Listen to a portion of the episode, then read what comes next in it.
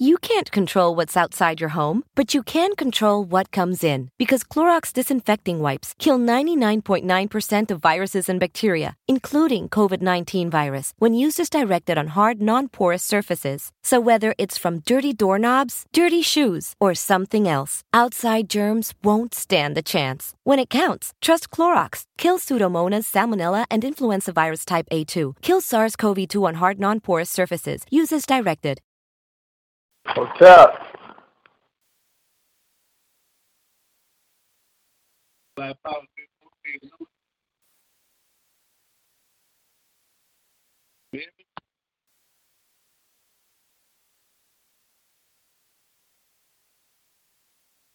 Please, Legarai, you hear me?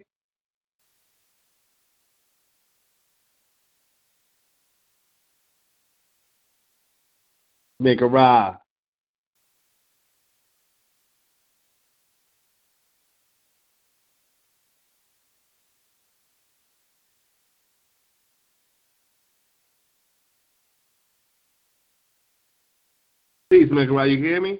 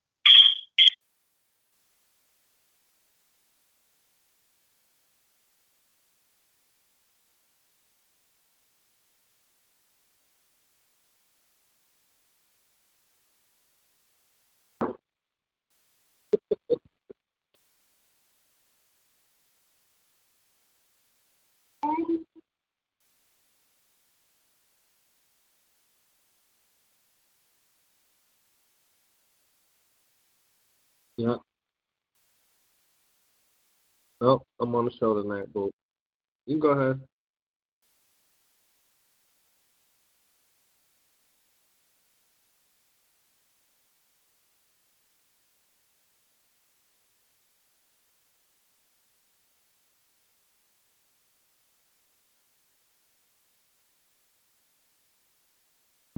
Please, Legarai, you on the line? You hear me?Okay.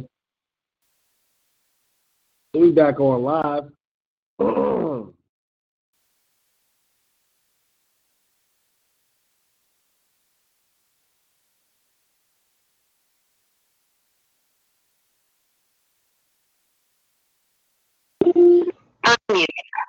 to Talk Show. Please. Hey, Nick, I can hear you. This episode is being recorded.You hear me?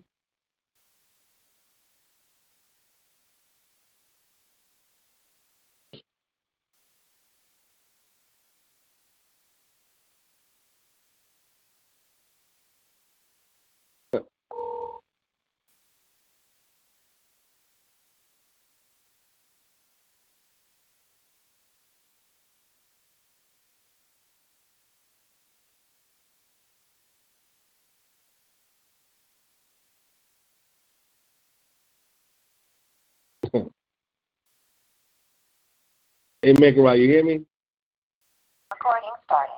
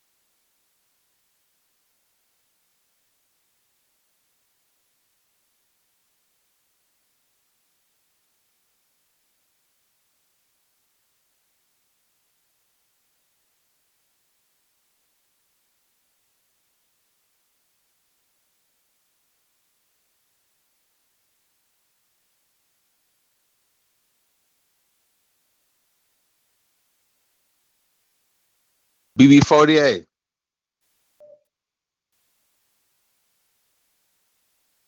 It's good. Can the family hear me?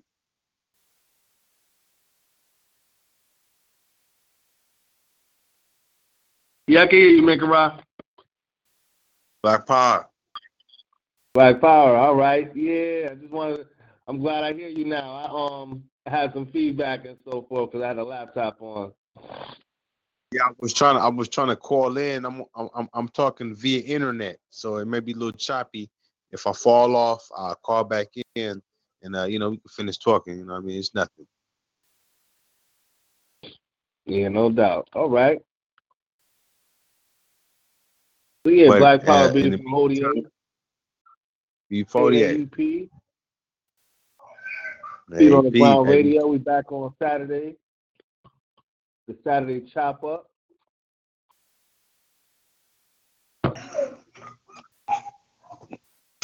It's good to be back chopping up a family as usual. You know what I mean? Yeah, man. Most definitely. It's funny. I've been all day today. I was pulling up flyers from different guests we had on, and we got some guests I didn't even remember. Why? Hey, I like this new little setup that's going on, man, with Talk Shoe, man. You can do your whole little chat room, live chat via internet, man, on your cell phone. So, for the family who may not know, we back in action, and we got new downloads and whatnot going on the website. So, we can have video chat, voice chat, chat room popping. I mean, let's get it in, fam. Yeah, no doubt. I something quick I wanted to mention. I had seen on the comment section from one of the Walter Williams classes that we got on YouTube. Okay. And I wanted to mention the comment the brother made. See what you think about it. I think it was pretty relevant, Okay. Yeah, I'm pulling that up right now. Because I check the comments, man. I get them in an email, so when I get them, when I get a notification, usually related to the show, I know it's got something to do with that Walter Williams, Right. Yeah, like 90% of the time is a Walter Williams related question, Right. Okay.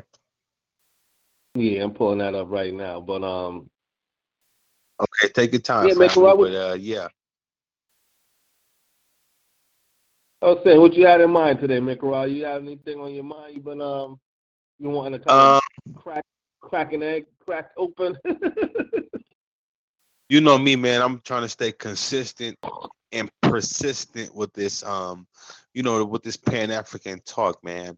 It's been, it's 2018. We pushing about 100 years past the, the Marcus Messiah Garvey movement, and our cause is still relevant. That's my propaganda for tonight. You got a lot of, you got a lot of factions, a lot of organizations, a lot of religious groups.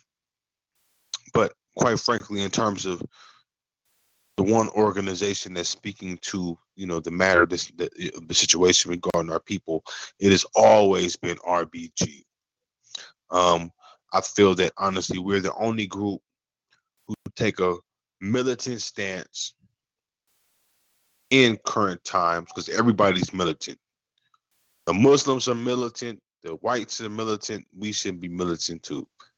But we're the only group that are taking a non-compromising stance towards religion, because I think we're the only ones who have really been able to analyze the effects of religion, how it affects us, how it is used to, manipulate us.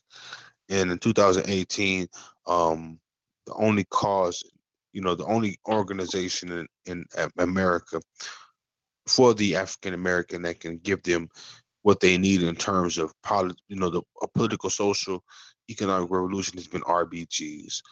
It goes beyond a religious group. It goes beyond a political group. In fact, it's the only group that's waving a flag of nationality that doesn't have a religious background. You know what I mean? You got a lot of organizations that may have colors or may have a flag, but they don't have a religious background. They have a religious, type of morality system, which will always have us conflicting with our social political agenda. So I just want to put that out, brother. I was gonna say, yeah, it's more like the identity is centered on a religion before politics get involved. Right, exactly. And that has been the tool that has been used against us for a very long time to keep us in the situation we are in today. Nothing falls from the sky. Everything has a history. And if we keep that type of mentality and perspective, we'll be able to get to some of the truths that, that we face today, brother. For sure. Anything you had on your chest you wanted to get off on? Well, I listened to a couple of lectures today. And the one I played back was Khalid Muhammad, no more Negro stuff. Revolution is the only option. Okay. And I thought it was kind of odd, because that was one of his last speeches. He was talking about Al Gore losing the election to Bush.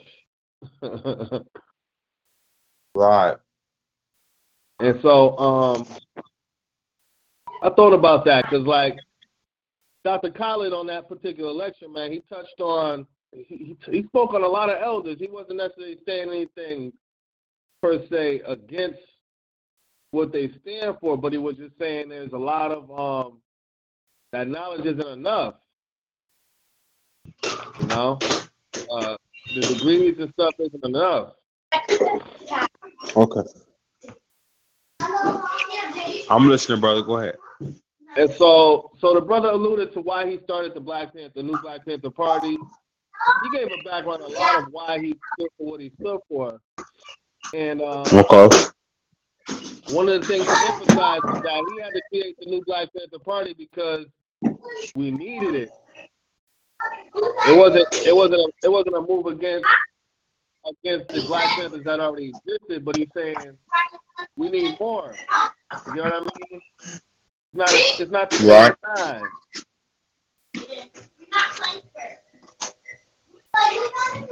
I'm listening, brother. Go ahead. We're looking at 2018, an organization practically doesn't exist.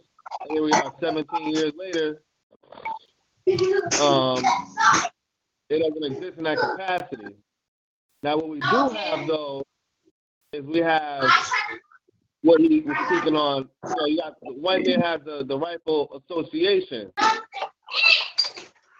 But Negroes got guns, but you never know we got guns. But nowadays, compared to that, You have some visibility regarding safety and security in the black community with different groups and gun clubs and stuff like that surfacing. And so that's what my thoughts have been for the most part. Is revolution still an option on the table? And is it something that has to be modified? Is it something that has to be modified or can't even be modified? Because another part of what Collett was saying, you can't have a revolution without blood. And so, right. I think we're past, as a people, we are past diplomatic communications about our situation and circumstance. We really are. The diplomacy happened in the 60s. Right. And that was all the diplomacy we was entitled to. Everything else since has been a one-sided issue. One-sided as far as the power is control is concerned. Right. So black people haven't been afforded. We haven't been afforded the time to have a diplomatic conversation about the current circumstances. So, they gave us a chance back in the 60s, but rappers meeting with Obama isn't the diplomacy that we needed. You know what I mean? Mm-hmm. And you're right when you say that because go ahead. I'm listening. Yeah, and so alluded to what we got now, we got the white quarter. You know what's crazy? In this environment, it looks like there's more, white people are more active than they ever have been. At least that's how it looks. I'm not saying they are, but I'm saying it looks that way. Just based off public opinion, when we take the things that we're accustomed to dealing with as black people,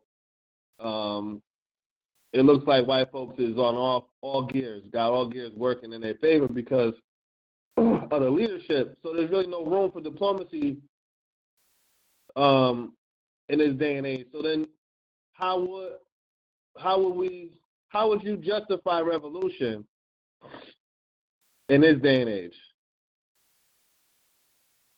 Me? You know? How would you validate it? Validate its necessity? For me, it's always going to be validated because it hasn't been paid. It hasn't been taken care of. It's been swept under the rug. It's been disregarded.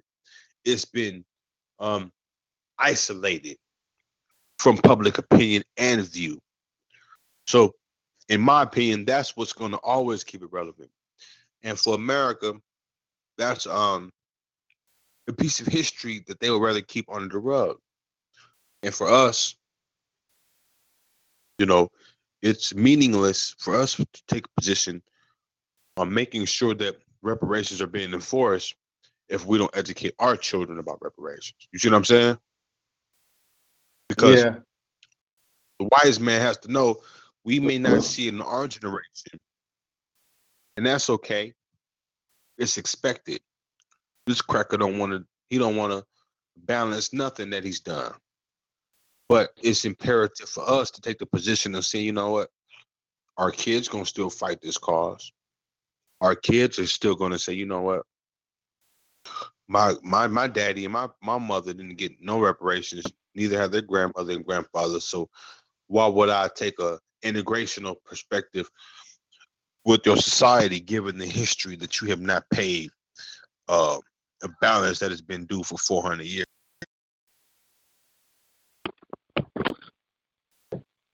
Absolutely.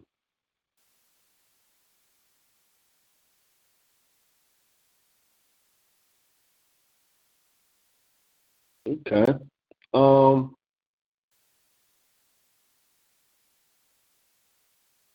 That says a lot. I just got that comment up from the Walter Williams class, but that's absolutely true, man. I look at my son today, for example, with the stuff I was listening to, because, I played in my house loud, and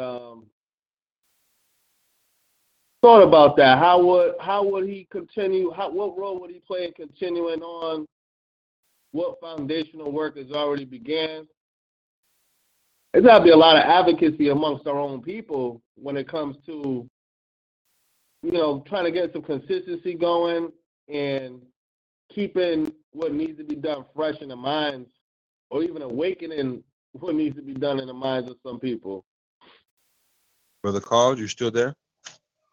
Yeah, you hear me? Yes, I can hear you, brother. Loud and clear. Oh yeah. So, no, I was saying it's something when you think about the youth, and you know our generation might not see certain changes occur, but understanding that there's got to be a level of I think advocacy is one of the biggest words that the future could utilize amongst our own people. Right. You know? Not actually, yeah, a pretty much an isolated advocacy. I agree. Because the same way that there has to be some type of organization that makes sure that people are identifying what's going on. In my opinion, that's where advocacy programs come in terms of making sure exactly that what I meant. You don't get caught up in the commercials. You know exactly what the message is saying, who is saying it to, and what's the overall accomplishments of the message being persuaded. You see what I'm saying? Yeah.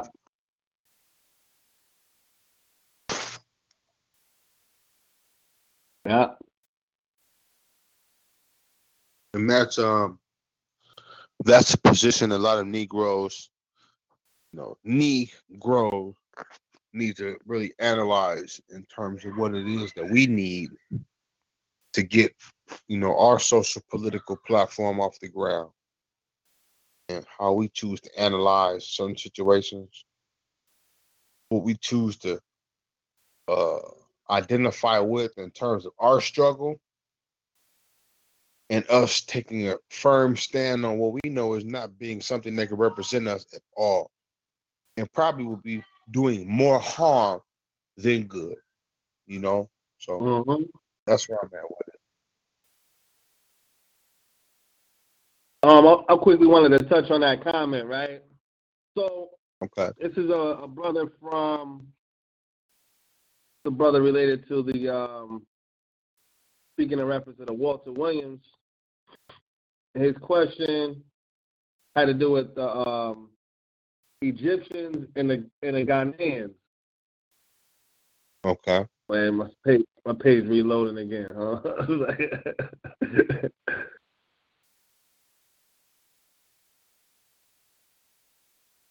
I want to be specific. Family. I don't want to paraphrase the brother, man. Respect. Yeah, so the brother's name was where's things? All right. He I want to say his name was David. Okay, and what's his question? Hey, we got somebody named Marcus Allen subscribed to the channel. Marcus Allen was a famous football player, wasn't he? I will believe to be so is yes, based on that. Nah, but yo, when people subscribe, I'll be checking them names, man. Right.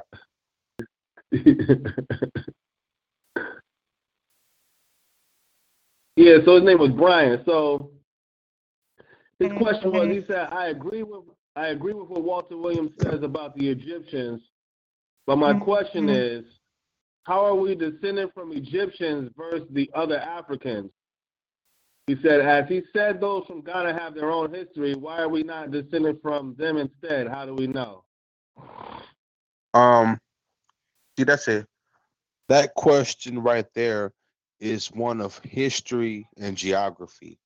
The brother who's probably from Ghana, he does not need to use the ancient Egyptians as a reference point for him to be able to say, I'm African I have African roots.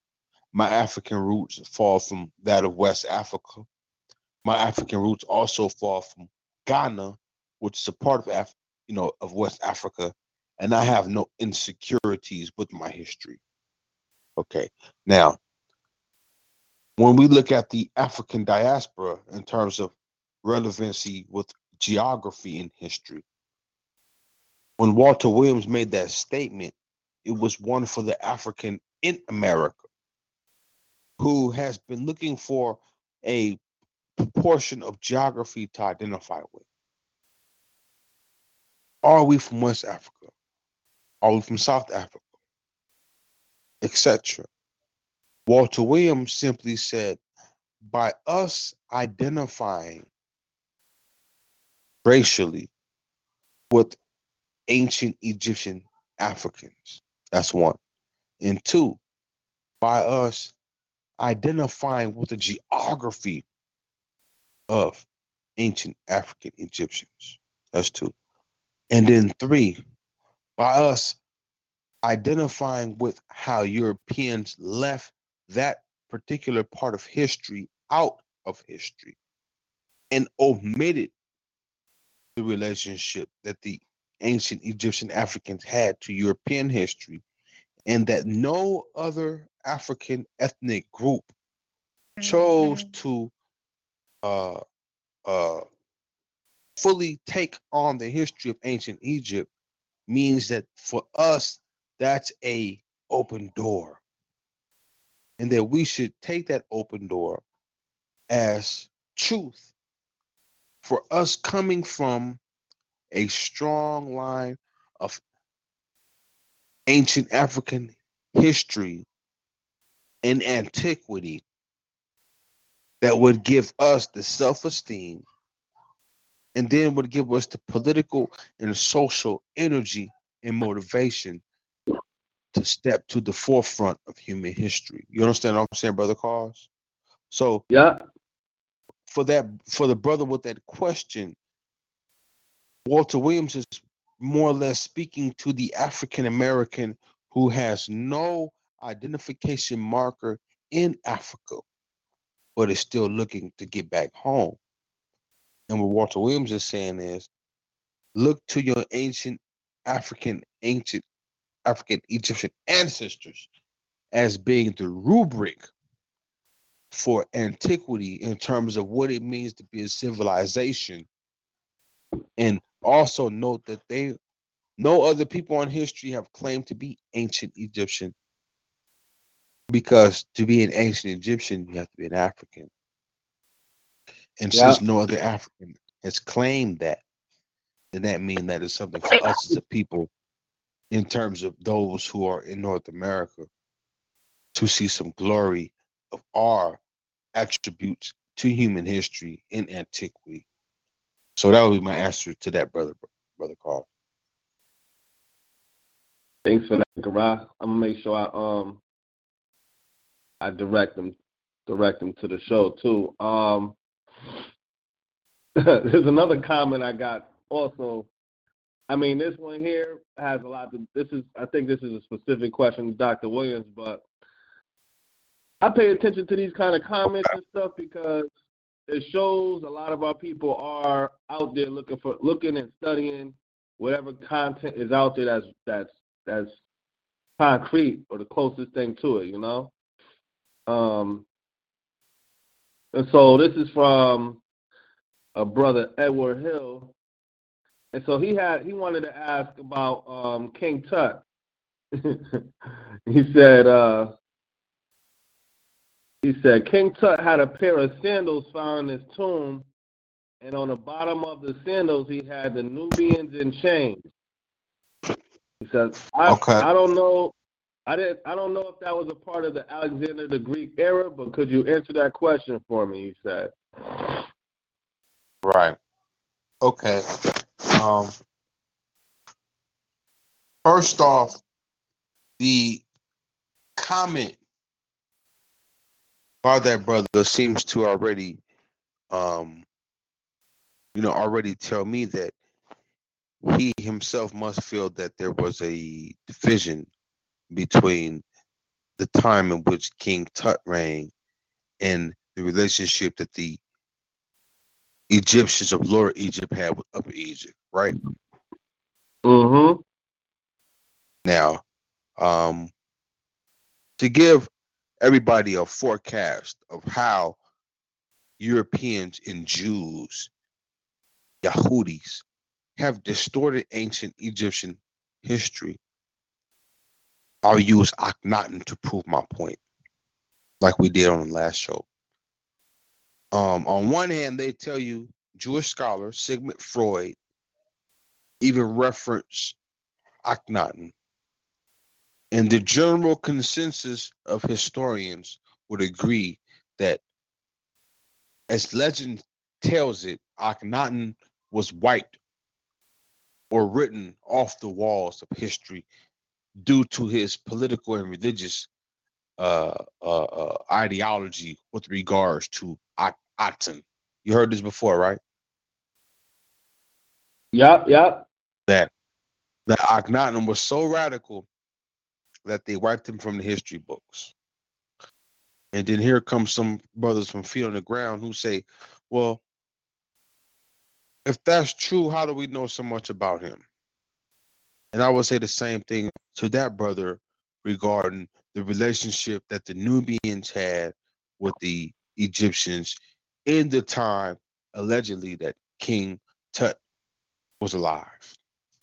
And as history has shown that one of the things that Upper Egypt, when I say Upper Egypt, we're talking about the region closer to the Mediterranean,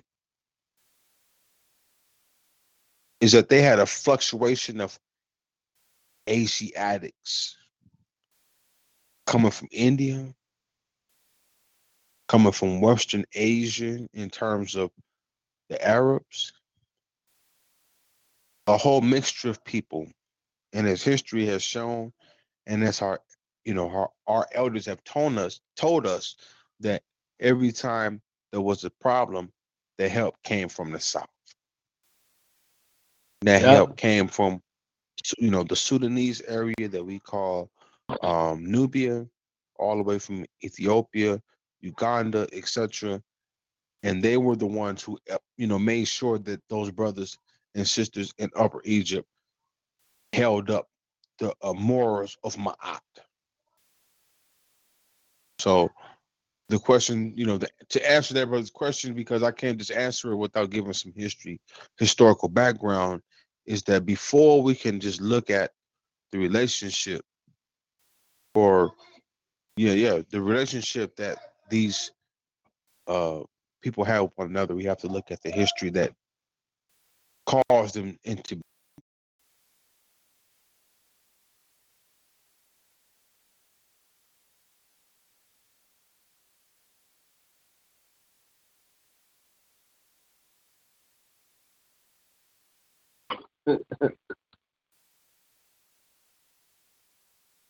Hold on, Michael.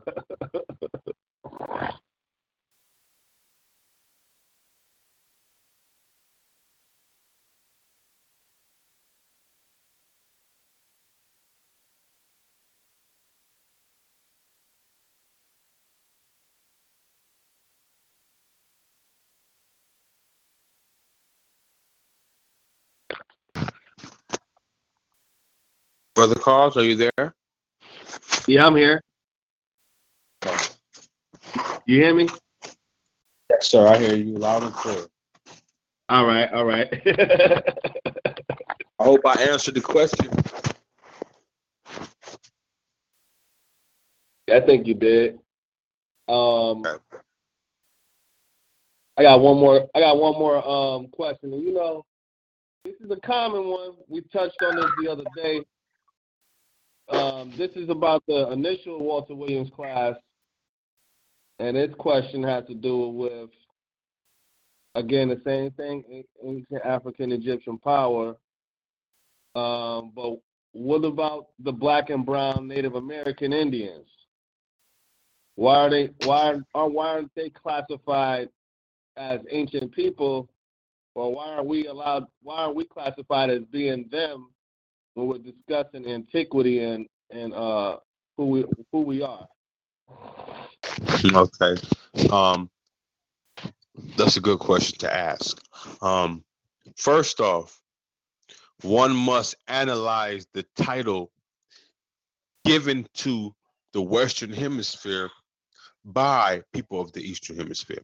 And what I mean by that is that everyone calls this part of the world, the Western, the New World. Why?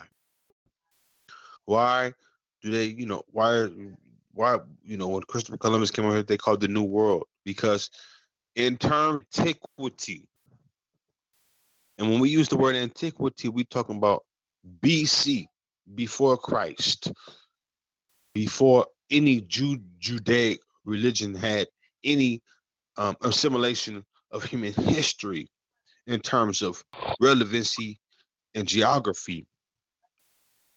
The oldest known civilizations were coming out of East Africa. Okay, now our brothers and sisters that came over here have no true history in antiquity because the Olmecs didn't get here till 1500 BC. I'm freestyling. You can look it up, but they don't precede 2000 BC. Now you can go to Peru, and Peru is in South America, and you may find a 1800 BC type of time period. But the point I'm making is simply this. What separates Africans from all other cultures, races, and ethnicities is that we are the first people to smelter iron. I'm going to say that again. We are the first people to smelter iron and have true metallurgy. So we've been smelting iron longer than some races. And when you study any Aboriginal Native American in North America, they did not have knowledge of smelting until the Europeans came. The only Native Aboriginal ethnic group that had knowledge of smelting iron were those in Peru, and they were in South America, in the highlands, in the mountains.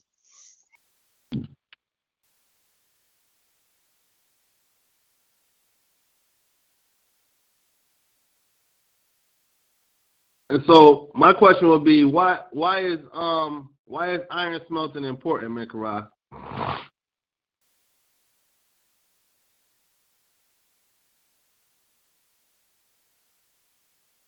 You hear me? Hey, AET family. All right, brother Griff, you hear me? Yeah, I can hear you. I heard brother McEnroe too.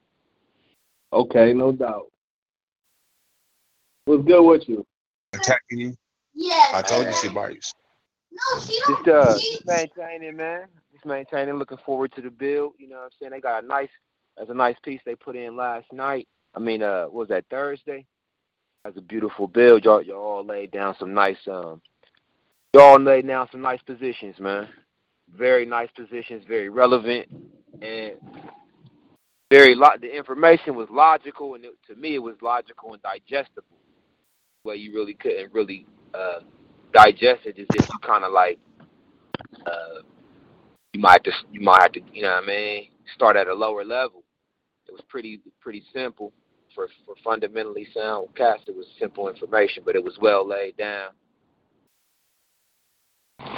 Mm-hmm. I'm looking forward to the building night, like, you know what I'm saying? Like the bro was saying with the, you know, the archives, man. You know, the family really got to get up to speed on some shit, and the archives is right there for the rest of the family, whoever really ain't hip to how to, you know, how to lay the blueprint for the FOG, whatnot.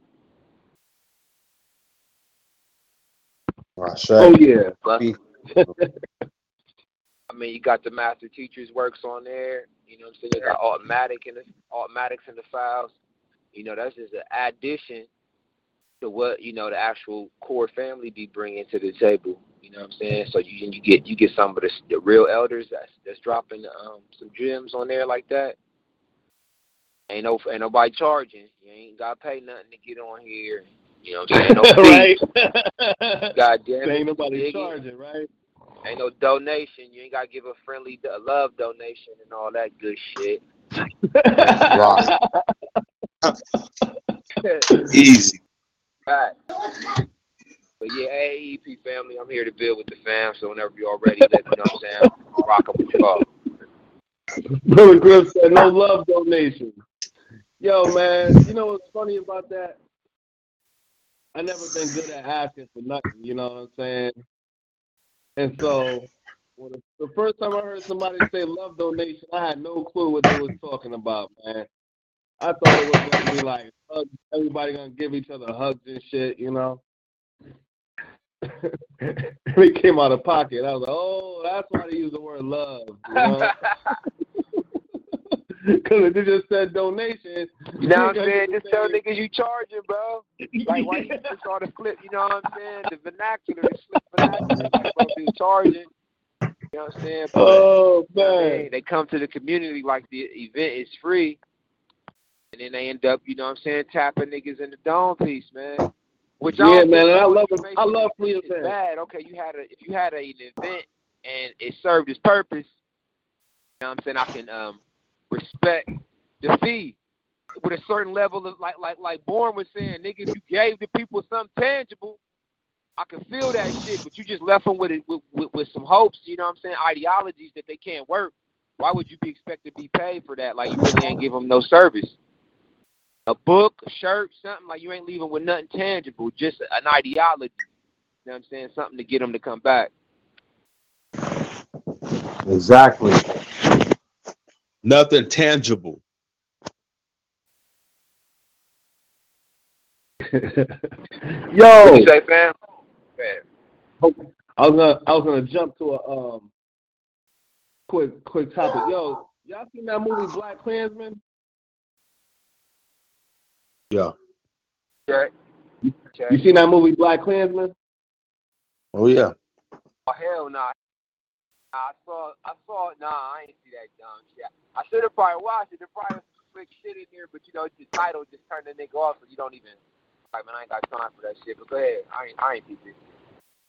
Yeah, yo, that's what it took me a minute to check the movie because I really ain't know what it. I know what they said it was about, but I was like, damn, let me not watch this shit and it fucking turn out to be something I'm gonna hate. Like, but I ended up liking the film.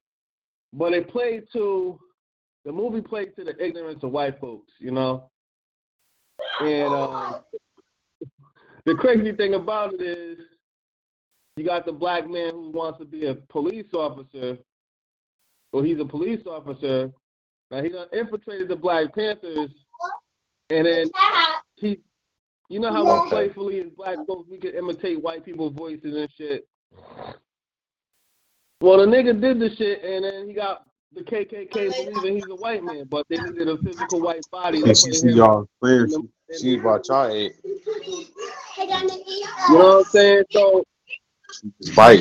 So I'm watching the movie, and I'm saying, well, the nigga working for white folks, and he's pretending to be a white person, and he's getting a lot of respect from the white police officers.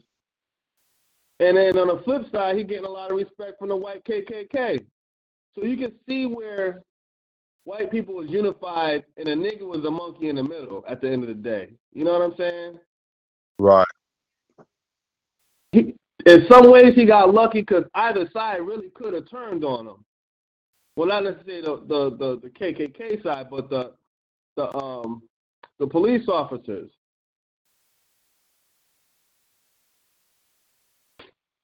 I just thought that was a high movie, man. That's what I was about to say. Like, you know, a lot of times that shit have a backdrop, a psychological backdrop where it be a whole. You can basically take the film and break it down from several different angles and be like, oh, you know what I'm saying? Were they trying to push a greater agenda with the slick? You know what I'm saying? With the so like, what is the Black Klansman like? Just the title alone, you know what I'm saying? With that, what is? That sound like some shit, like basically a house nigga. Like, you know what I'm saying? Sambo. Yep. Absolutely. So, I think, you know, that's why I ain't even watched the movie because I'm like. Yo, I seen, you know what?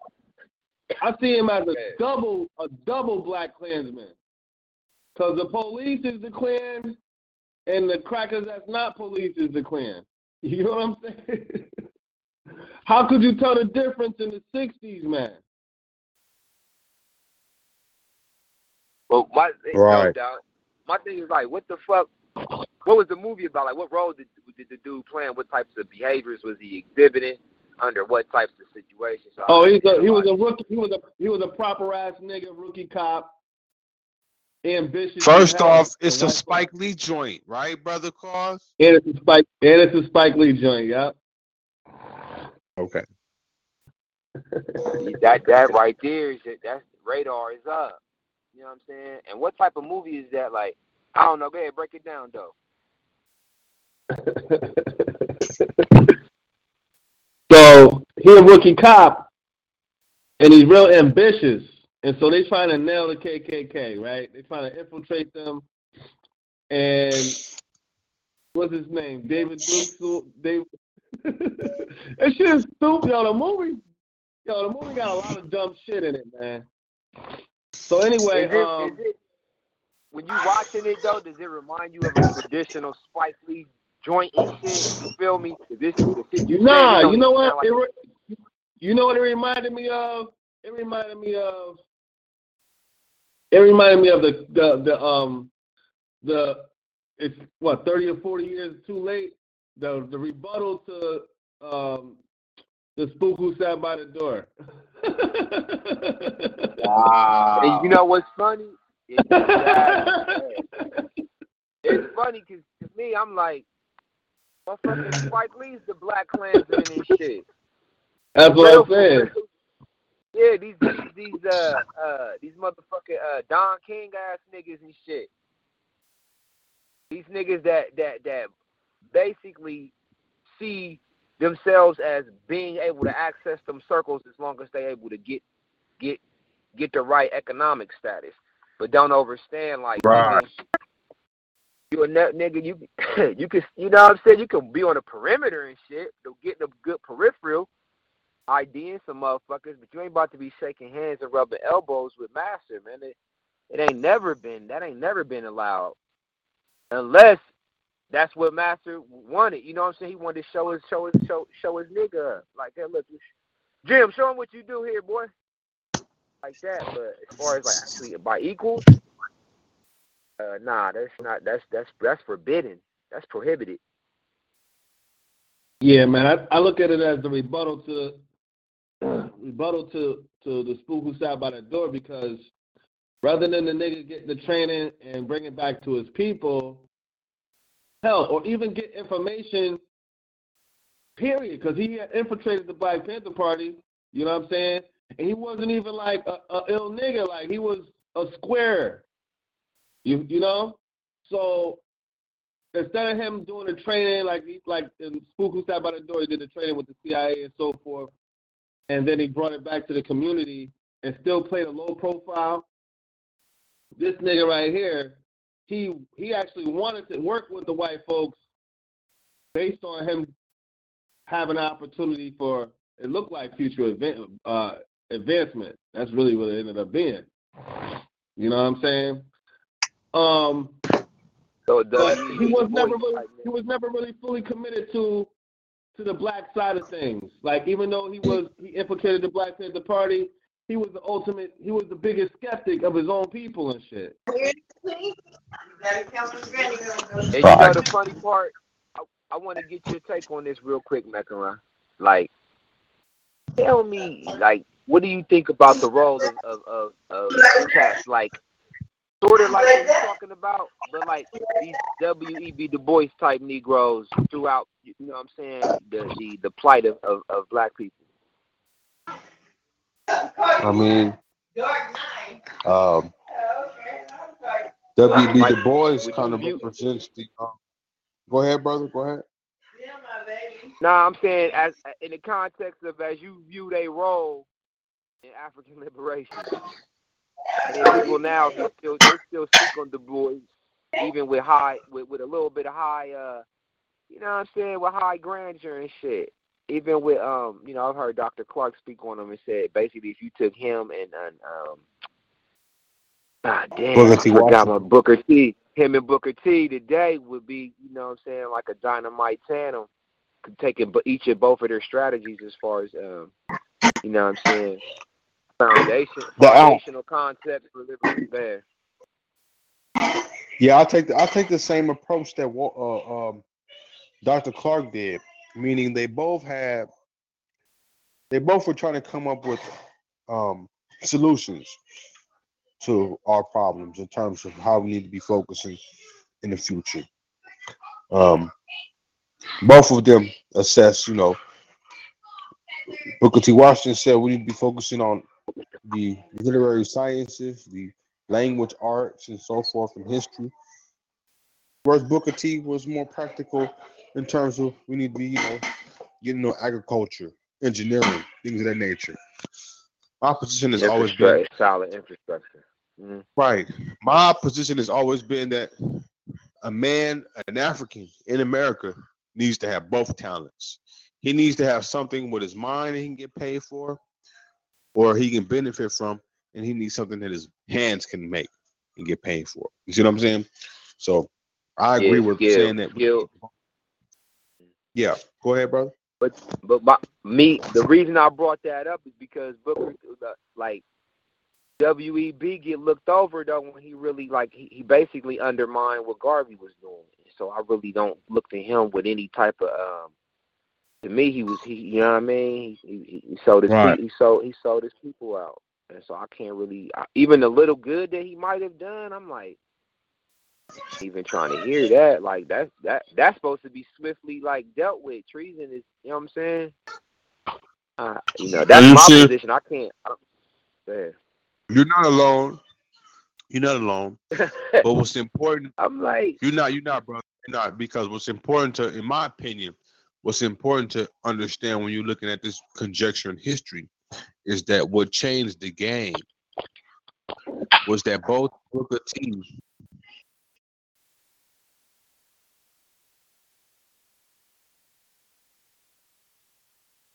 Cut out, do it.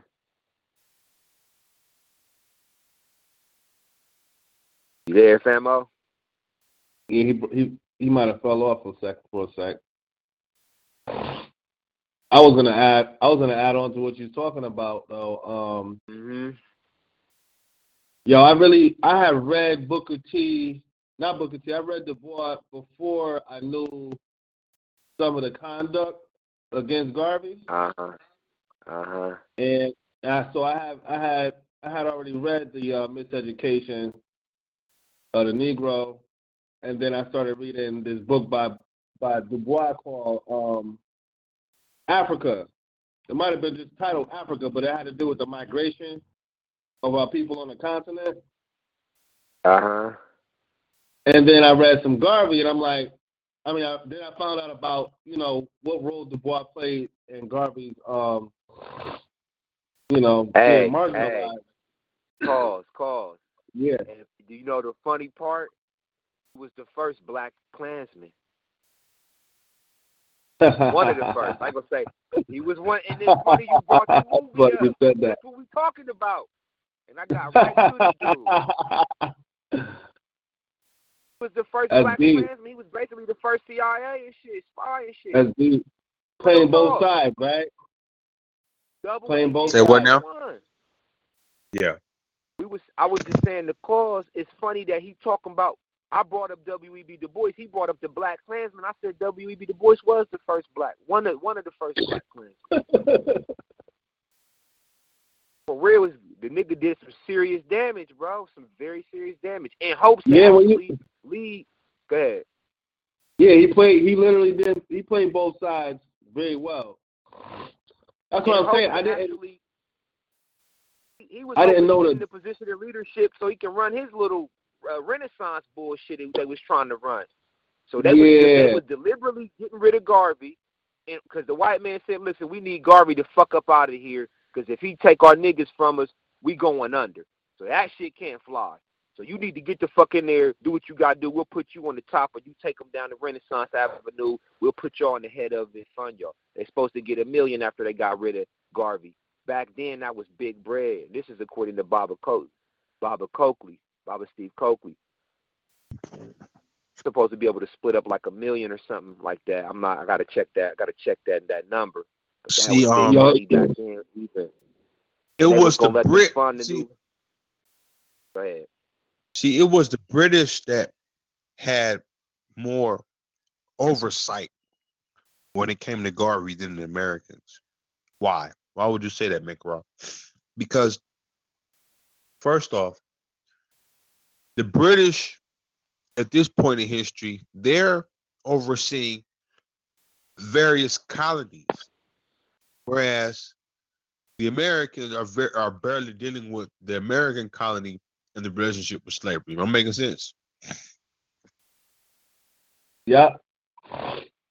Nah, I mean you is, but give it a little detail, a little more detail, just from my context. Yeah. Meaning that it was the Americans that got a phone call from the British telling them, hey, you're gonna have to get rid of Marcus Garvey. You see the point I'm making? The Americans didn't see Marcus Garvey. Mama called out to her children and said, no, I grabbed that. You know what I'm saying? That ain't working right there. I don't like that play. Yeah. Handle that. Basically, handle that. And when he was deported, and tried and went to jail. Falsely convicted, as you said. His whole trial was rigged up. His whole trial was rigged from the judge to the goddamn witness, everybody. He was still able to go to Britain, though, huh? Yep. Huh? Facts. That's true. I ain't never met a criminal convicted and tried for fraud of defrauding a people, but still have passport clearance to go to England. And I think Marcus Garvey died in England. Am I right? I think so. You might check it. I may be wrong, but if I'm wrong, I apologize. But yeah, look up more. I think he did die in London. You're right. He died in London, I believe. Yeah. Let me just make sure. I'm almost sure that he did die in London. The British said, we got this. We've been dealing with this a little longer than y'all. We'll handle it. We've been dealing with this a little longer. Marcus Garvey died on June 10th, 1940. Marcus Garvey died in West Kensington, London. Yep, London, United Kingdom, West Kensington on June 10th, 1940. Probably was murdered for real. Are we talking about dog? They really did murder him. You know what I'm saying? They banished the nigga till he couldn't get no type of support and do nothing for his people. So that was death by isolation and shit. Got him out the game. Yeah. Oh yeah. Ooh. I'll tell you what. Yeah. And I was gonna say when I read Du Bois' book on African migration, and then I later read Chancellor Williams, it don't hold water, it don't hold no weight compared to Chancellor Williams. Mm-hmm. As far as Du Bois shit and Chancellor Williams joint. Yeah, the two they seem to the goal is to achieve the same thing, but only one really did it, and that's Chancellor Williams. Because Chancellor Williams was dealing with the cultural day-to-day interactions and the human aspect of African culture during the span of what we know to be the destruction of African civilization. Du Bois Du Bois had the European perspective as if he was just taking notes through observation, not interaction. And so there's a lot that's lost in that. He might be talking about. This shit was mostly theoretical. He was theoretical. It was more. It was arrogance. Yeah, it was arrogant. Yup. As far as what do you? It's arrogance as far as what? Look how look at the language he used regarding Booker T. Washington, and then look at the language he used to describe Marcus Garvey. Yeah. He basically like, you uneducated fools. I've been to the finest universities. There's no way you could know even a fucking right. What the fuck I know. Yeah. It came off as very arrogant. Yeah, it came off as very arrogant.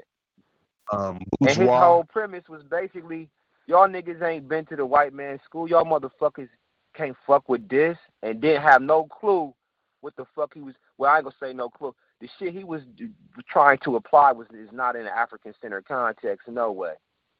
You know what I'm saying? Not from what I know. Absolutely. Right. Exactly. I agree with that. Yeah. Yeah.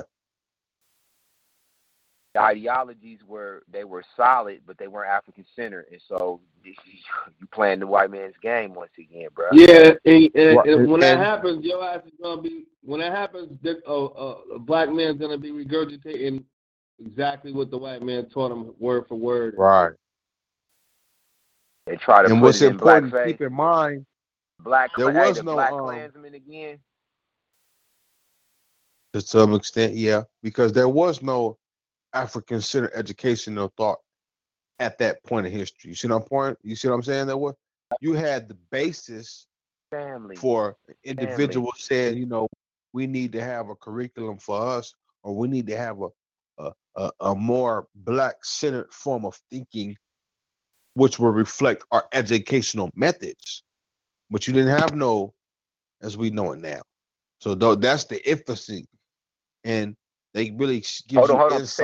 Say that again, brother Macaron. Say that one more time. You didn't have a beautiful African educational back then. What we did have was the basic glue of what will later be considered to be Afrocentric education.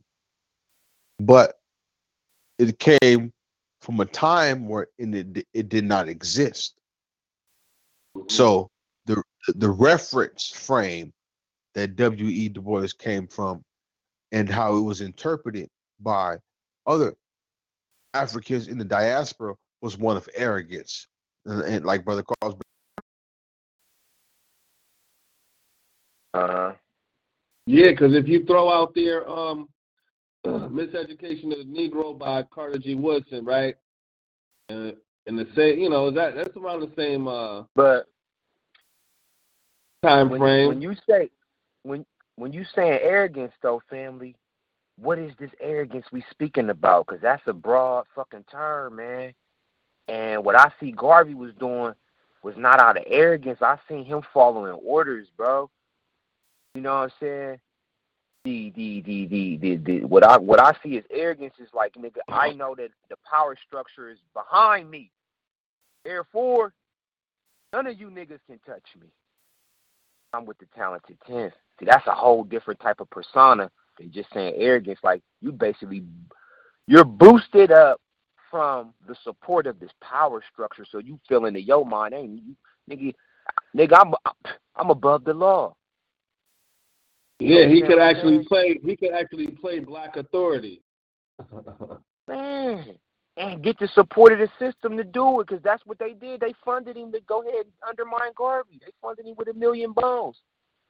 So he started a whole campaign against Garvey. This wasn't this nigga's a monkey. Ooh, ooh, ooh, ooh, ooh. Making noises. This nigga basically took a fuck. It was a power play, man. Working with J. Edgar Hoover. Working with the whole power structure to take Garvey out, man. This was a super duper power. He was the first black fucking spy. These niggas was the first fucking CIA. This is first COINTELPRO, bro. This is the first niggas. This is the first group of black men that were weaponized, man, to go in and break down that movement. First time in history, man, where they got it in that type of dynamic. This was a slick hit, man. This was a slick move. This was not he just talked against them. Nah, bruh. They gave this man it was a whole operation, man. And he had all the tools and elements he needed. Him, and it was a Brother Coakley, Baba Coakley named him, and a couple other cats that were working together. They was all spies. They was the first fucking CIA, bro. This is where you get the Boule from. These is the first niggas that got put together by the power structure to the lock on the game. Very deep right there, man. Critical. That's critical shit. So when niggas talk about Du Bois, like they could get, you could squeeze some fucking juice out of a peanut, man, on this nigga, man. Fuck this nigga, man. Du Bois should not be held in no high regard, man. He took out one of our finest kings, man. No regards for this dude, bro. Not in my book. But that's all I need to know about this shit. I don't give a fuck. Everything else. See that? This is bad.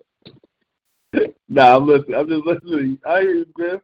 Bro, man, these niggas set Garvey up, man. I'm looking at this shit. It said Garvey died at the age of 52, bro. He was a young man still. Yeah, he was young. Garvey died at 52. He had 2 strokes. They basically got this nigga isolated to where he could not galvanize and his people, man. He could not organize and galvanize his people, yeah, man. And these niggas put, huh?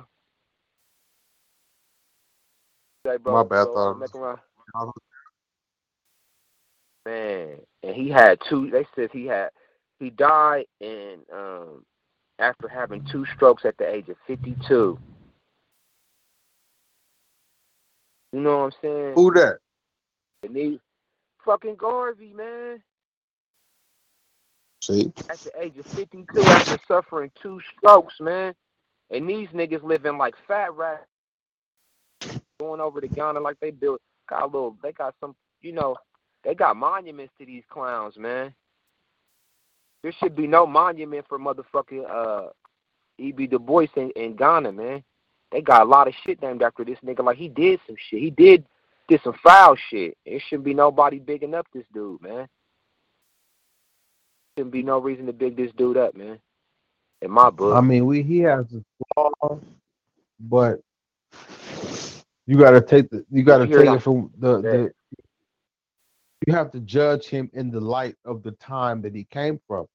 He was just a nigga in America. He didn't know international history. Mac and Rod, did you hear what I said? These was the first CIA agent, black agents, man. These were the first. You can say that. You can say that, but I'm just saying. There was no CIA. So niggas knew. No, but I'm saying there was no America.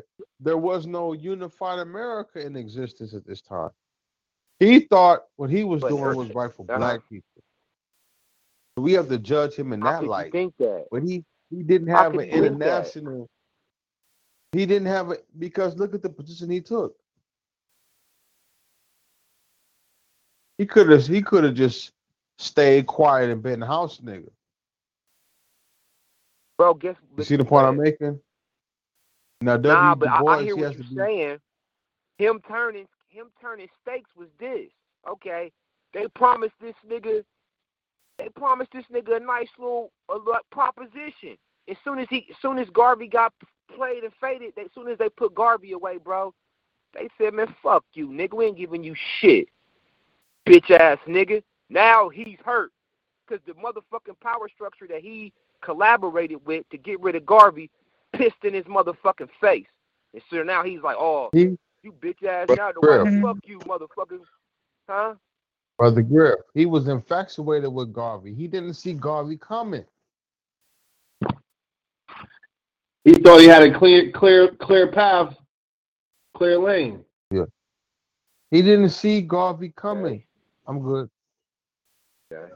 I'm good. And he didn't see Garvey coming. Because, as far as what? He didn't think Garvey was going to be able to galvanize that much thing. He didn't know. He couldn't see. It's not like history and the media was not like how it is now, right? He thought he was the leading arbitrator of promoting African political social agenda in America. Why? Right?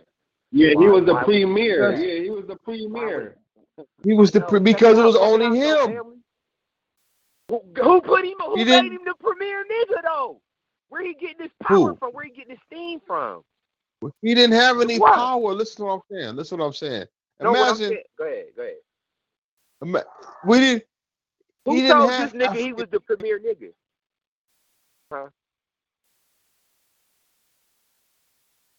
Not my fault, stepping on your wisdom. I'm saying, who told? Where would he get that he was the premier motherfucker of that day, that time? He ain't had no competition. He was the leader. Like, where he get this? Where this come from? Where he get sanctioned at? Was he jockeyed by the people? Like, well,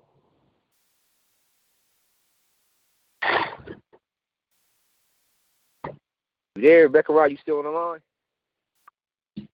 I was gonna say, could we say he was the Henry Louis Gates of his time?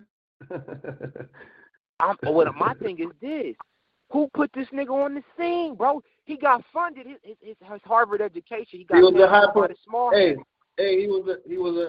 Think about scholarship, right? Under European system, and being a high achiever.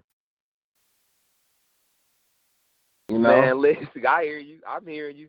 How many? I would say, think about his time. How many Negroes was in the same class as him? You know what I'm saying? That's what I'm saying, cause that's my whole point. He was the creation of the system. He was an experiment. He was the first black spy, bro, on black people. He might not have. So you're saying it in the context of he might not have known it. Knew what he was doing. He knew what he was there to do, bro. He's Boule.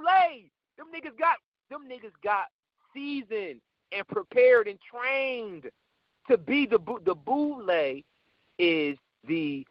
They said that they were built.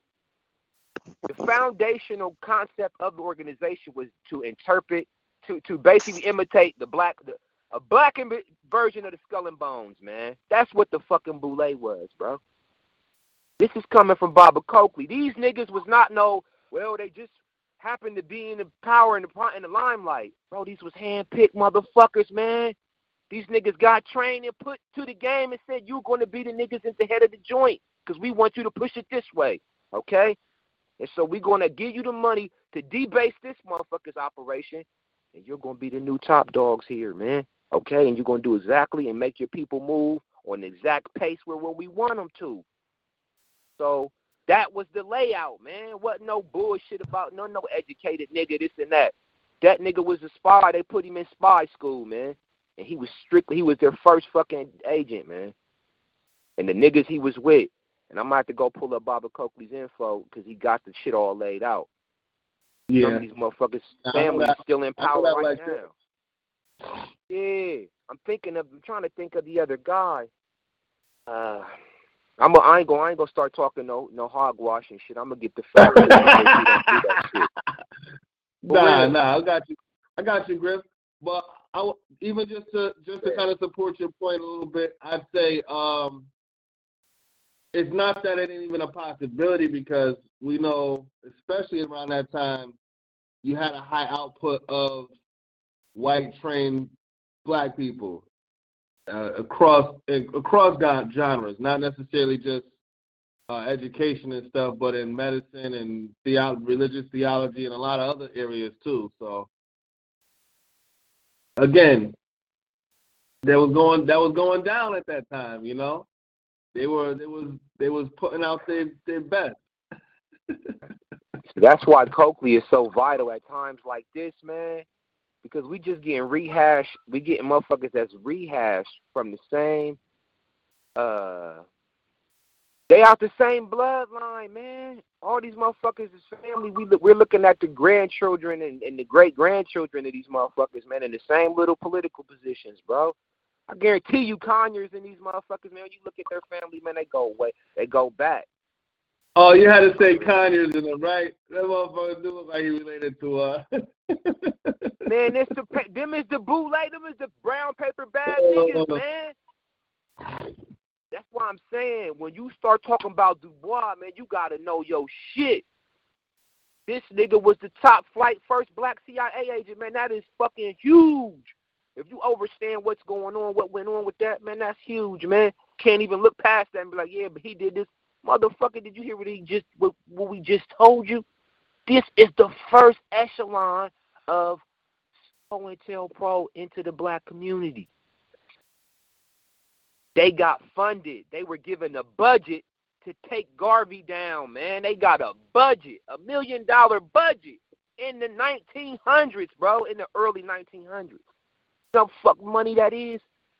And they promised them a couple more million to split up between them if they could get rid of them. They once they got rid of Garvey, man, the crackers was like, "Get you fucking piece of shit, fuck up out of here." And you just fucking threw your whole people's future off fucking track. You derailed the whole movement with that shit. And then you got niggas going to quote, go say some shit about Du Bois now. He wasn't shit, man. He was the problem. And then even Garvey said, he said the problem to the black people is going to be the college-educated Negroes, going to be the biggest problem to black people's advancement as a group. He was hit it dead on the head. And this is in the 1900s. Biggest threat to black people advancing is going to be the college-educated Negro. Why would he make a statement like that? People moving too fast, man. For real, man, we moving so fast, we forgetting just the little small shit that niggas have to understand. Black people got to understand type of shit you dealing with, man. This ain't no lucky roll of the dice type shit. Motherfuckers is running trained systems on you, bro. Been doing this shit for hundreds of years. And so you have to start to get an understanding about how these paradigms came into being before all of this niggas start kicking all this fluff.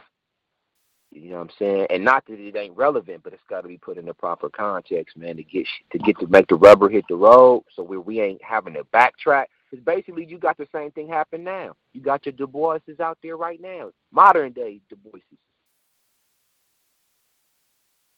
Even when brother, Bourne was running for the alderman over there, they came out on his ass in Connecticut when he was running for the alderman. He started to see who the players was, like, oh, y'all, the churches and shit. Man, they there to keep the fucking hood in squalor, man, and usurp the money. The money's getting sent there. They're not going to access the bread unless they can control how the money's going to be spent and allocated. And they'll let the people starve while this shit is going on. And then when they get the money, they just be trickling it out. A little here, a little there. Trickling that shit out to who they wanted to go to if they followed this particular paradigm and agenda, but they have no real intention on seeing the black community thriving again because they won't have a fucking job. They won't be getting the millions no more. So the whole systematic construct is getting played out real time today, just as it got played out when Du Bois and them was running this shit as the very first surveillance teams to come into the black community. It is what it is. You know what's something about what you said? Something about what you said was it's kind of sticking out is, or something Mikra mentioned, for the CIA to not be around didn't mean that they weren't in the process of building what became that. You know what I'm saying? Because the white man's agenda has always been suppression, right? Control. Using suppression as a tactic, one of the tactics, suppression, you know what I'm saying? Yeah, suppression. Suppression is one of those things. You want to suppress as much as you can and limit the amount of overt putting yourself out there that you got to do. You know, when you get to the point where you can't suppress but so much, you build an institution because of the capacity, you need increased capacity to manage the shit. Here's the thing, though, Cause, you on point. What better way to control the group than from within their own group and shit? And so that's why it was so devastating for them to be the first CIA agents, Du Bois and them to be the first CIA. Okay? And that's you know what you said? Hey, what he did to Garvey, right? The same tactics was replicated with the Black Panthers. On every goddamn black organization that they went after. From the mail fraud shit, from the whole thing. Again, they replicated that specific instance you mentioning. They replicated that with everybody after the fact. So you know what's funny? The cracker is a creature of habit. He'll do the same thing over and over and over again. He's a fucking, what is that called? What kind one of dimensional and shit? Yeah, he only had one fucking. He had one trick. Yeah, he had one trick motherfucker, yo. One trick horse. One trick pony. He had one trick. Yeah, one trick fucking pony. Hey, that speaks to why we got 5 Spider-Man #1 movies and shit out spanning 40 years and shit. He said he had one trick pony. Yeah, he a fucking one trick pony. So he gonna use the Bois. He only gonna use what's worked for him. Uh-huh. All he gonna do is refine that same process. But yeah, the shit working so lovely, he like fuck it. You know what I'm gonna just add this on and take this little bit away. Yeah. Gotta switch this shit up, niggas. Niggas ain't making nothing straight. Let me speak to that real quick, right? Him being a one-trick pony and using the same methods over and over again. That's what allows for niggas to be able to backtrack and review history to see the flaws in what the fuck's been told versus what happened. Yeah, because this nigga only got one story. It's the same trick. Yeah. It's the same trick. So if you're going back 5 years, 10 years, 15 years, and you see this trick happening, you're able to separate where the modification occurred. Uh-huh. You know what I'm saying? You know what's funny? Mm-hmm. You saying that, though, that's exactly the strategy that Walter Williams used when he sees, like, man, once you go back so far, you can see where the lie started because the whole story changed at that point. And so that's how I know that what they saying don't exist. And so a lot of these people that we thinking, just Hannibal and all that, people still think Hannibal existed. I've heard black scholars that still be quoted. And I'm not saying that they're wrong, but according to what Dr. Walter Williams is saying, how could he read them out of history and you read them into the motherfucker? Yeah. His research so thorough, he read a motherfucker out of history. You still quoting shit and you read them in the history. Now, whose research are you checking out? Are you doing cross-referencing? Are you doing the proper styles of analyzing, you know what I'm saying, particular time period? People, places, and things, right? Man, a lot of what he's saying, that's how he was able to eliminate Socrates and all these, because there wasn't no writing back then. So how could these motherfuckers have wrote this and wrote that? It's lies, dude. First alphabet, what? 10,000 BC, the Africans bring it in. Motherfucking Greeks wasn't writing no shit. We gave them an alphabet. So, again, people still quoting a lot of this historical propaganda, man. And like you said, the one constant is this, the power structure, the white little shit, they constantly lying to maintain power and keep people confused and shit. So lies and deception and propaganda, that's part of the way they keep power. So the one thing you can count on is they're never going to give you the fucking truth. That's what you can count the fuck on. Yeah, you can guarantee that. Guarantee motherfucking T. But again, I'm following. Man, Du Bois and them motherfuckers was dangerous, man. You see, gotta be careful, man. Sometimes, even when I used to hear Baba Clark speak of Du Bois' being, I ain't gonna say some of his concepts wasn't ingenious. I'm talking about this dude's character, man. I can't rock with that. Them niggas got Garvey. I can't look at myself and embrace no motherfuckers like that. You know what I'm saying? I had to always hold the line for the G. And just to imagine, where would we be had Garvey still been here, bro? You know what I'm saying? It would have been a whole different playing field. It would be all the way different globally. It would be all the way different globally. That's the crazy part. And so for Mecharon saying like London, that was a direct call for Mama Bear out to her cub, get rid of him. They all understood the magnitude of Garvey. And then during Garvey's reign was when they put in the FBI files after they got Garvey's, when, J. Edgar Hoover comes up with the Black Messiah, stopping the rise of a Black Messiah. Now that's powerful shit right there, man. Why was he using this type of terminology? That's very powerful shit, to stop the rise of a Black Messiah.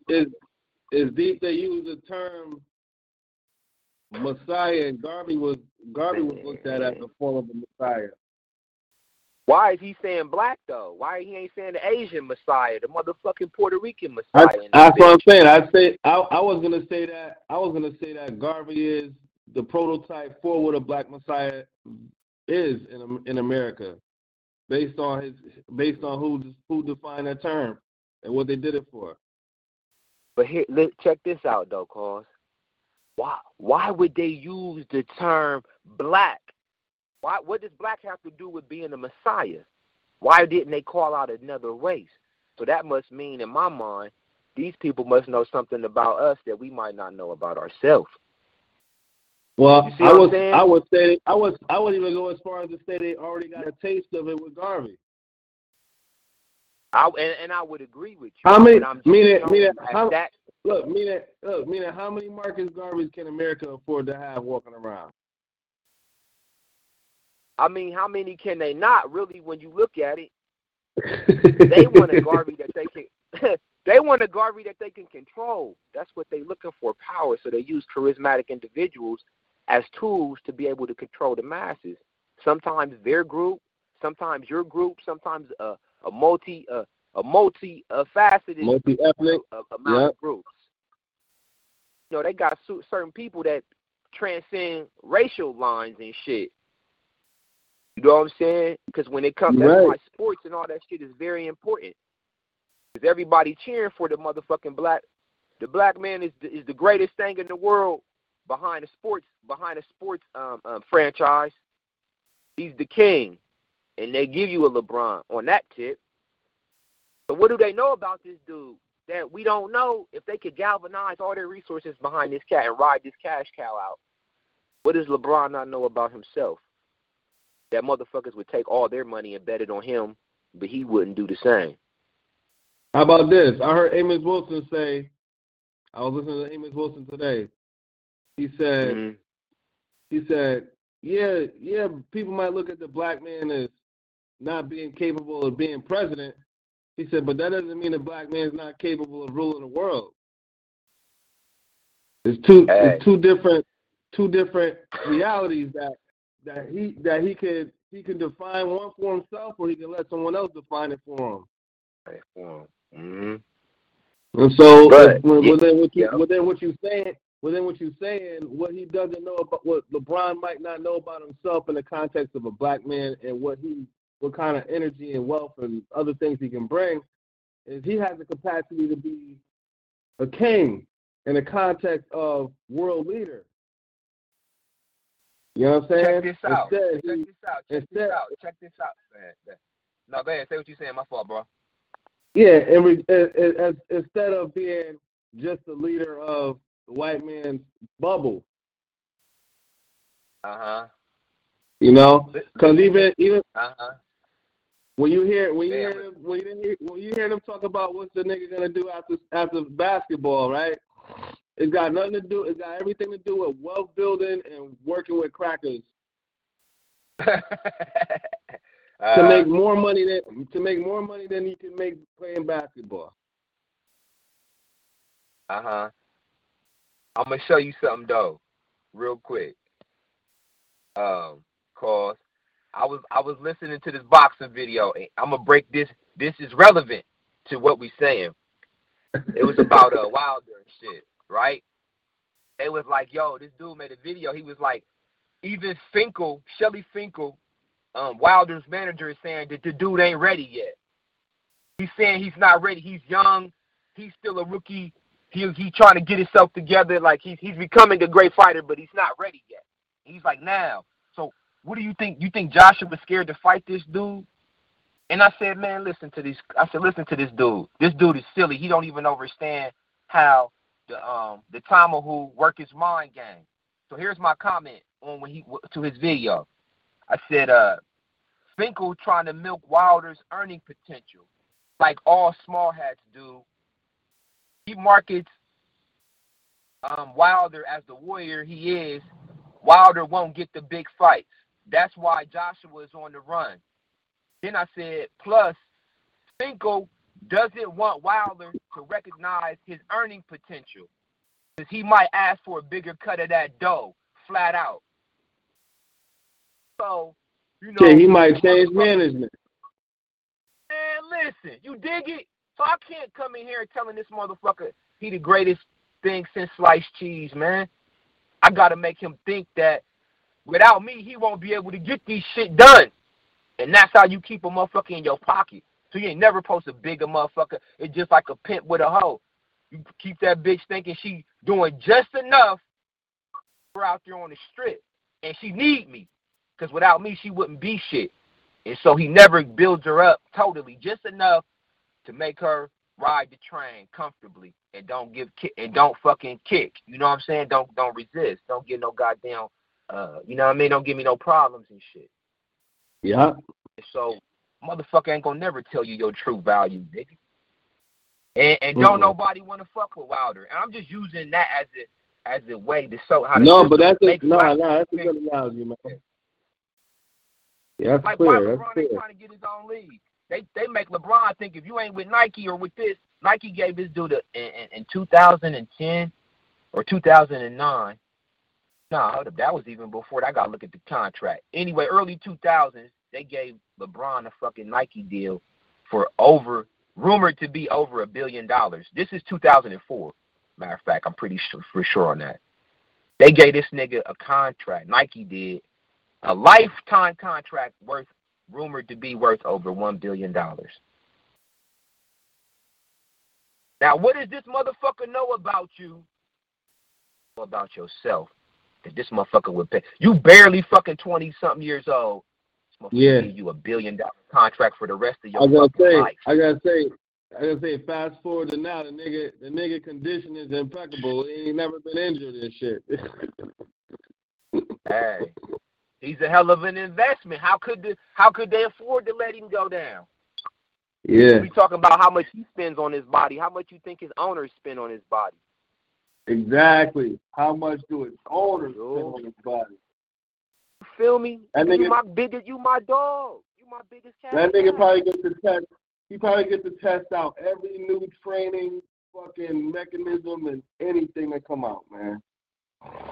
And I'm not going to negate the fact that his genes, just them African genes alone, they wouldn't waste their time investing that shit into a white dude because they knew he don't have the genes for some of the technology that they probably using on him. They're using, yeah.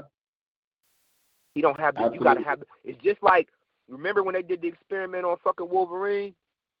They was like, man, why him? The dude was like, nobody else could withstand the goddamn operation. No other X-Men could take the pain and go through the fucking process to get this shit grafted in his ass. He's the only one that can withstand it, that'll survive it. Anybody else would die from it. Right. So when they get, man, they know what the type of motherfuckers they need. Man, they know the exact prototype. They know the prototype for get the real shit, and they know the prototype for the generic shit. When they come out with these motherfucking pharmaceuticals, why they always make a generic brand, and then they make a top shelf? If this shit is the cure, you know what I'm saying? If this is the medicine, it's the medicine. Why would you make a knockoff brand? Right. But then you got that top flight shit for yourself, though. Hell yeah. You got the takeoff. Feel me? But again, you would have to have. You know, some of those fucking meds and shit that you take, they can't give them to certain people because their bodies don't have the capacity to resist the side effects. So you can only try this shit out on. You can only try this shit out on a motherfucker who got the genetics to be able to withstand the side effects, so you can see how if this shit works or not. So you need a bunch of guinea pigs, man. So you got to take the best and cream of the crop, though. Fucking with some movies. Fucking with another movie real quick. That movie Venom that just came out alludes to that. Where they got the symbiote, and it attaches to the humans, but not every human being can take on the black alien and shit. The black. You can't absorb it.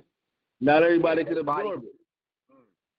You dig it? So that nigga leave a white person body, they body crack up in pieces and shit and contort and break up.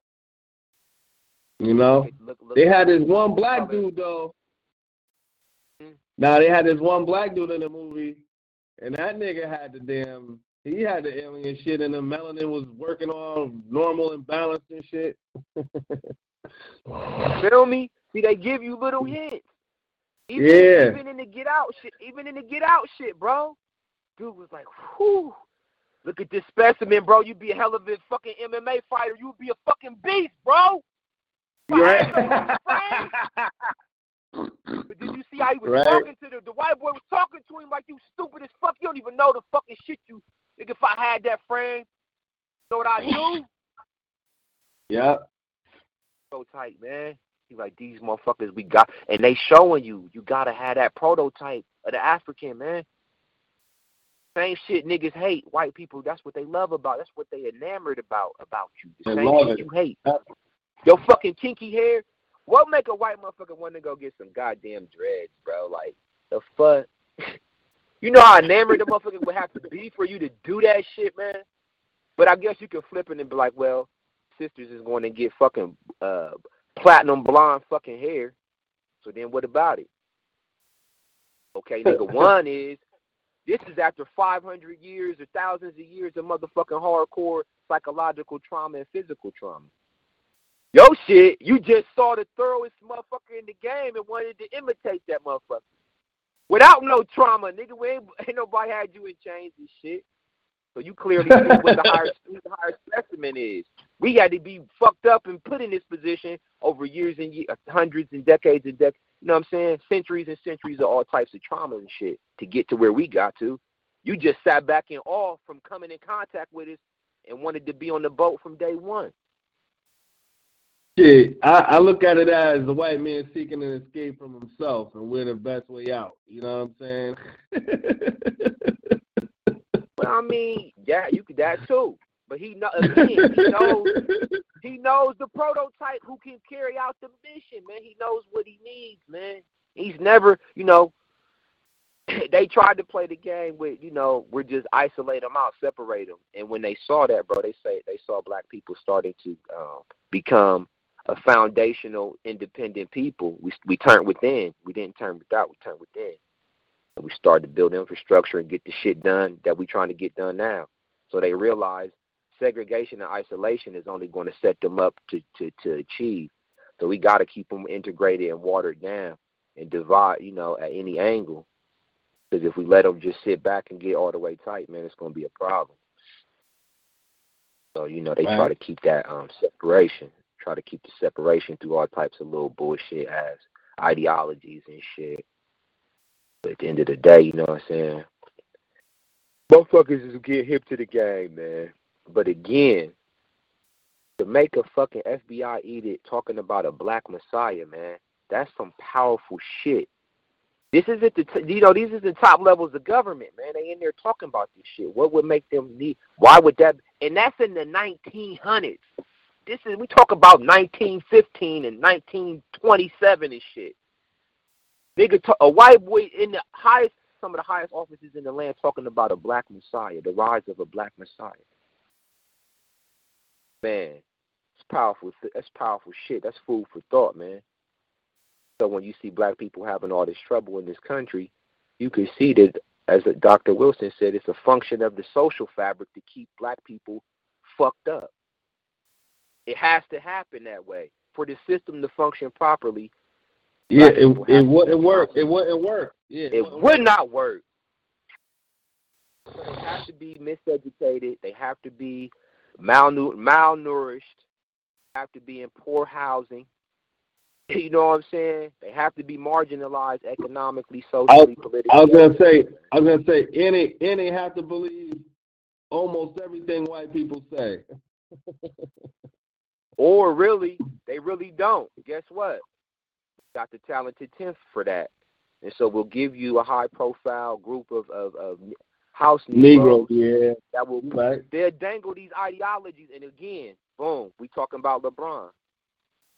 Okay. We're talking about his worth, okay, and how system overstands his worth greater than he does, or if he just doesn't have the courage to harness it.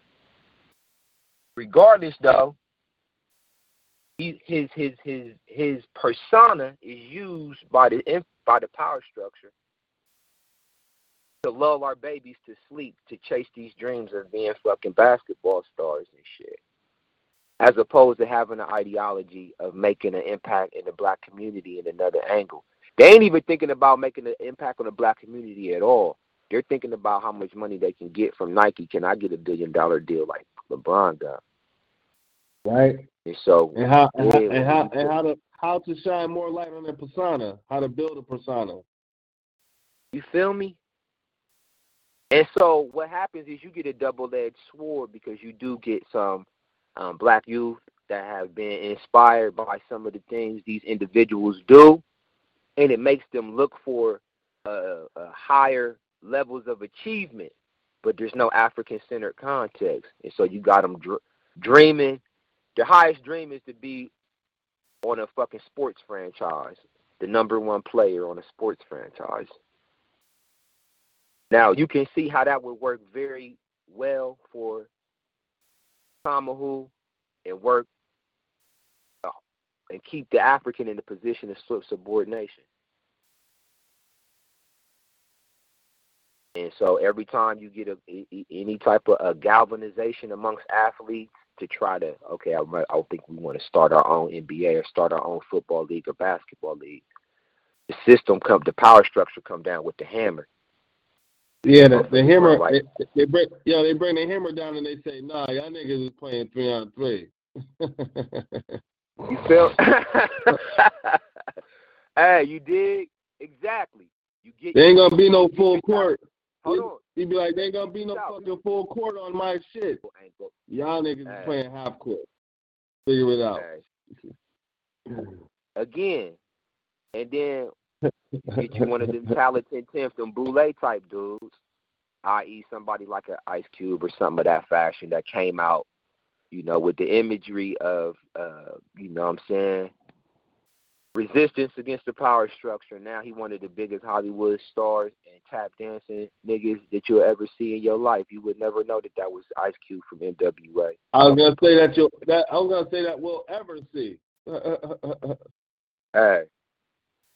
And so much so, like you said, all this nigga talk about is like basketball now.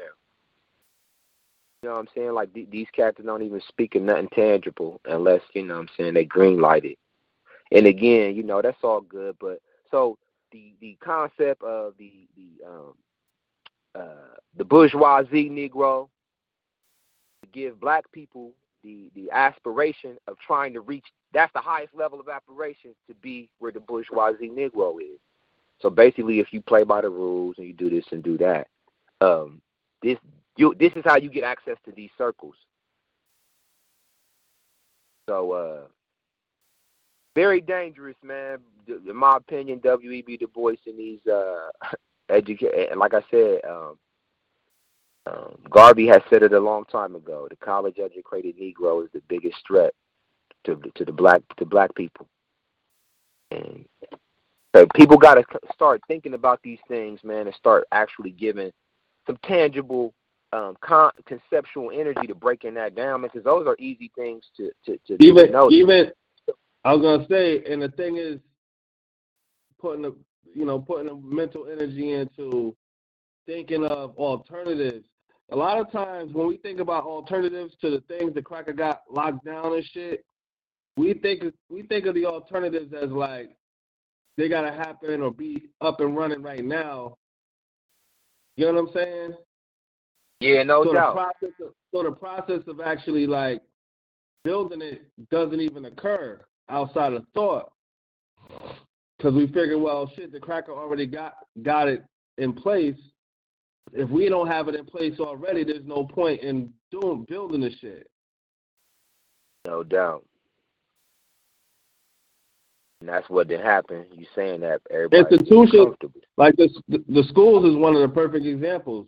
You know what I'm saying? You got the colleges and so forth, and you got the cracker got everything online too. So there's no way there's no way to avoid access to his database. You know what I'm saying? No doubt. In the same token, we can conceptualize starting and building our own institutions, right? But we want to start where the cracker is already at. And so I know, for example, living in the South, the cracker's still building small schools, small colleges, small-ass fucking... He's still building small institutions. The goal is to scale the shit up, but you got to first build the shit.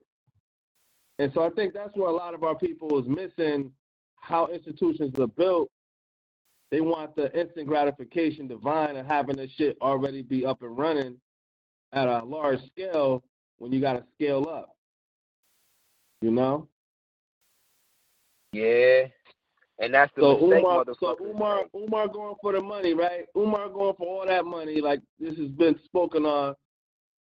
He goes for the money, but he don't donate no money to smaller institutions, which it really, if he had done that, you're actually right. You're actually lifting up, you're actually setting up the framework for an educational system for black people.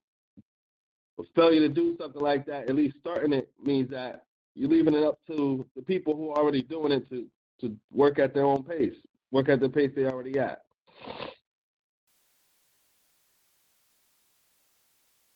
Say that one more time, bro. Cause no, you're not that the people who ain't already instituted got the things go up and running aren't working at their own pace, but you leave them only with that. You know, another approach would have been, let's say you get the money. You build multiple small pilot locations around the country. You know what I'm saying? You got to set a framework. There's no framework. They always talk about niggas lack infrastructure to be self-sufficient in America. You know what I'm saying?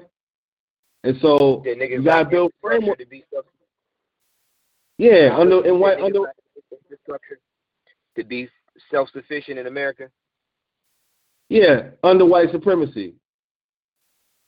You know what I'm saying? And just in America alone. So if you're gonna begin to start that, yeah, if you're gonna begin the process of getting up from under it, you can't really even. I'm gonna say this: you can't structure your framework the same way the white man structured his.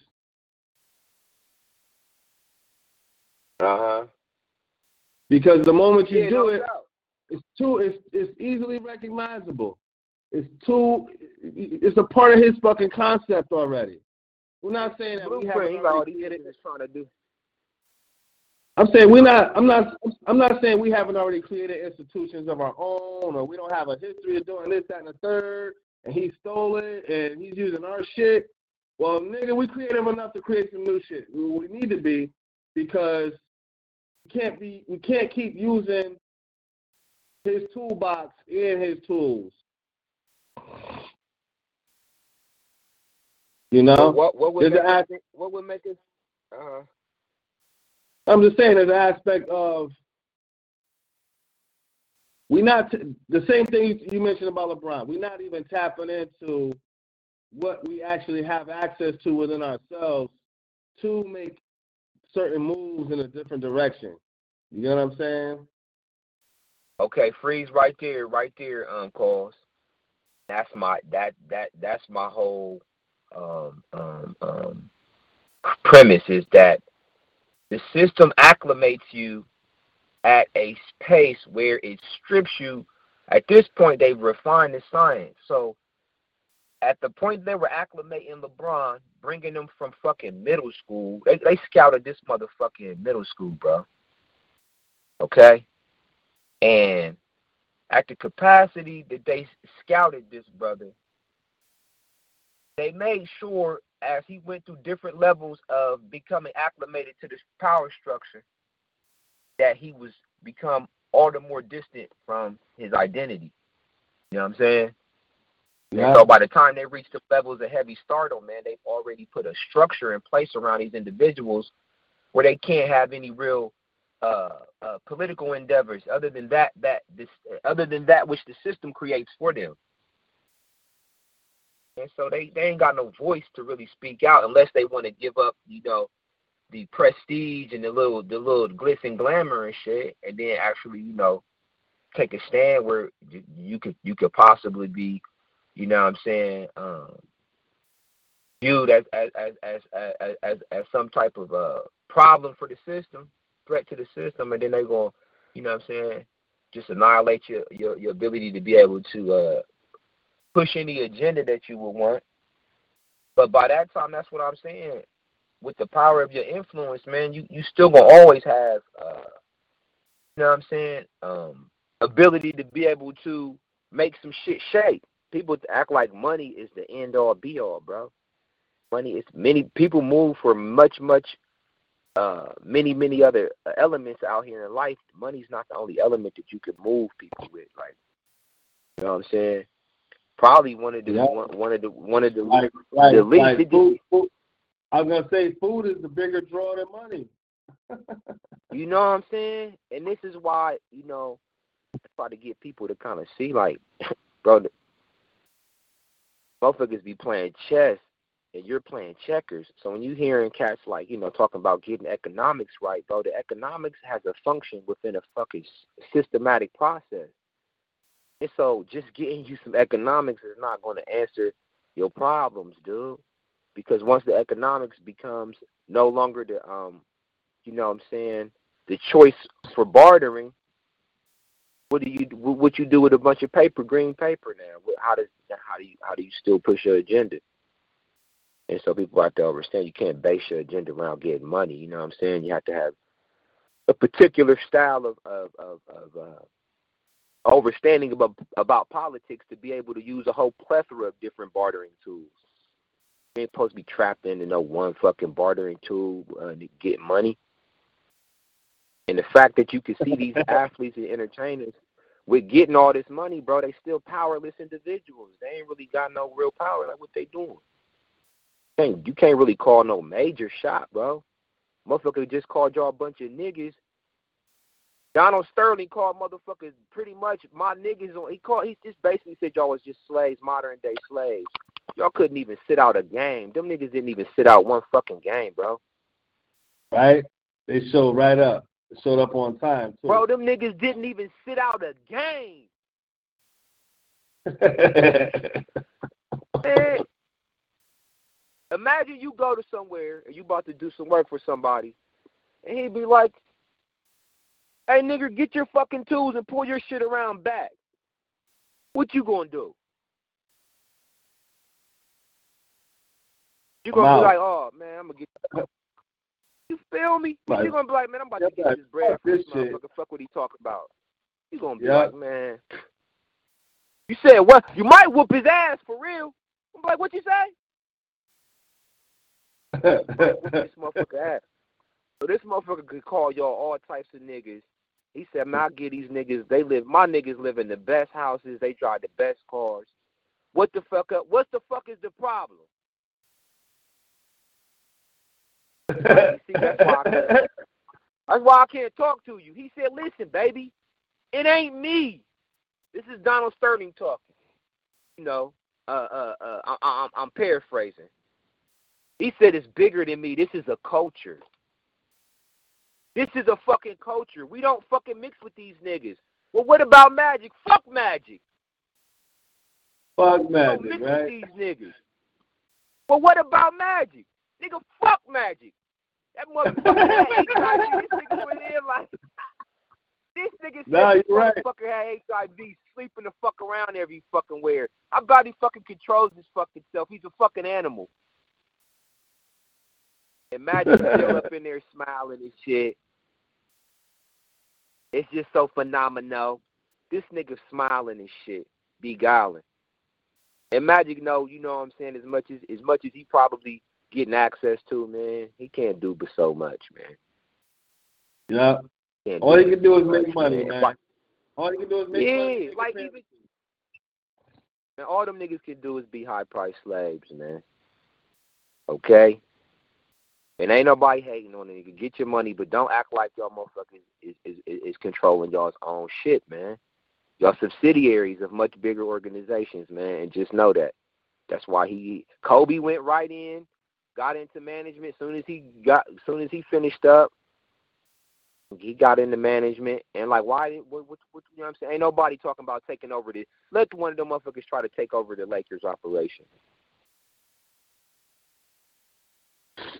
Them people will never let that franchise out.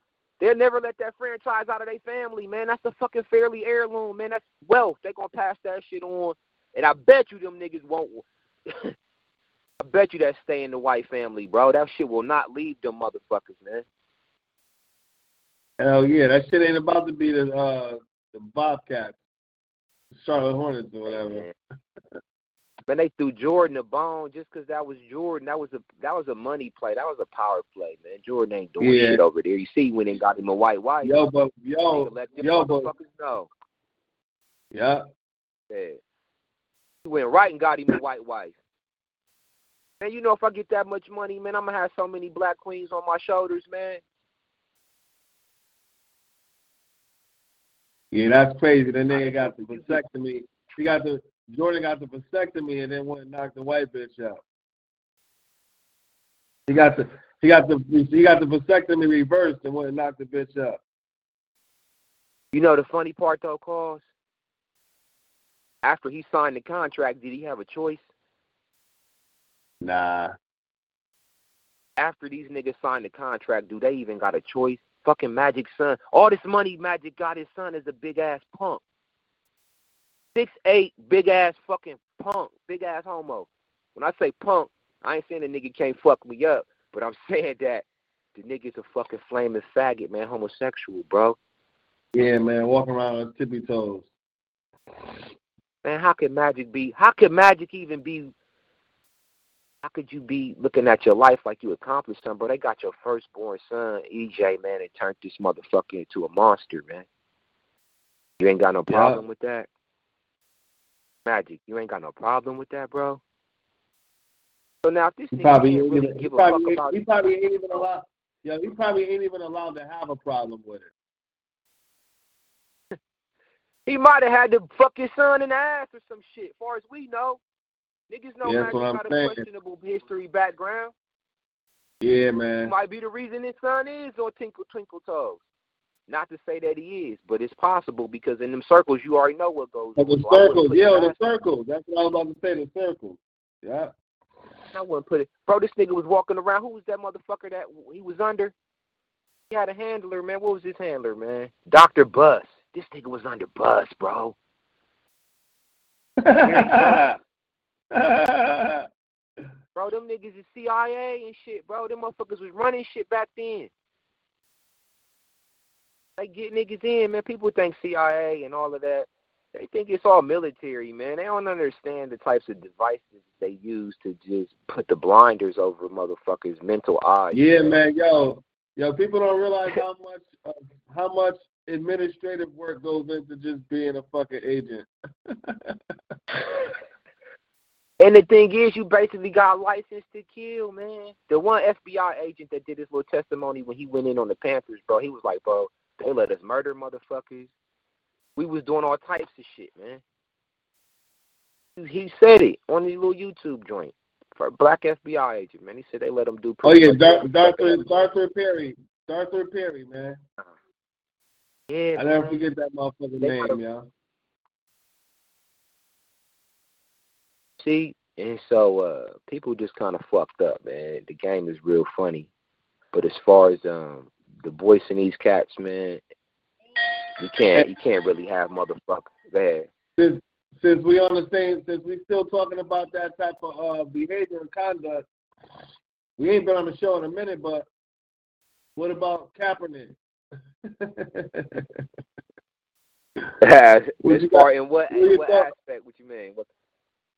All right, and so Kaepernick's getting awards all over the place. He just got a Harvard medal and all shit. All over the place. Uh-huh. And it's funny because you know the way niggas be doing shit. He got the cornrows and some, and then he let the fro pop for the other one. And he's trying to just trying to balance between those two images. And it's funny how the cracker eating that shit up, yo. Like they really love this dude. They don't have. They never had a problem with. They never had a problem with Kaepernick. Not at all. I don't even. Go ahead. Why you say that? Carrying I'm saying it basically. Yeah, man. Like I look at him. I'm like, yo, there's no way this nigga isn't playing 100% along with this shit. Man, you remember what? Yeah, remember what Brother you. Little said, man. Huh? What? Remember Brother Little said everybody who on TV getting green lighted, man. So you ain't gonna even hear that green light unless they want you to hear it. Yeah. You don't even hear this shit unless a motherfucker wanted you to get wind of it. You know what I'm saying? For real. Only way niggas know, if motherfuckers know, is if they wanted you to know. They didn't want you to know, you wouldn't have no clue. Yeah. So, yeah, man, serious business, man. Serious business. But these athletes and entertainers, man, they're more CIA, man. That's first front line, man. They controlling the minds of the people, bro. And so those types of individuals with that much charisma and star power, man, they assets to the power structure big time. Big time. Like the Dr. J. They needed the Dr. J, man. They be need. Here's the funny part. They be needing black athletes to control white people. Yeah. You hear me? They need a LeBron to control. You know why? That's what I was saying. The white man looks at us as an escape from himself, man. So he be subconsciously owning the niggas. Yo, he be a fan on his couch. The white man will subconsciously think he owns LeBron James, man. He's not subconsciously thinking anything. He's actually buying into the whole blueprint of he actually believes it. He don't believe it. He know it. Yeah. He know it. And LeBron know it.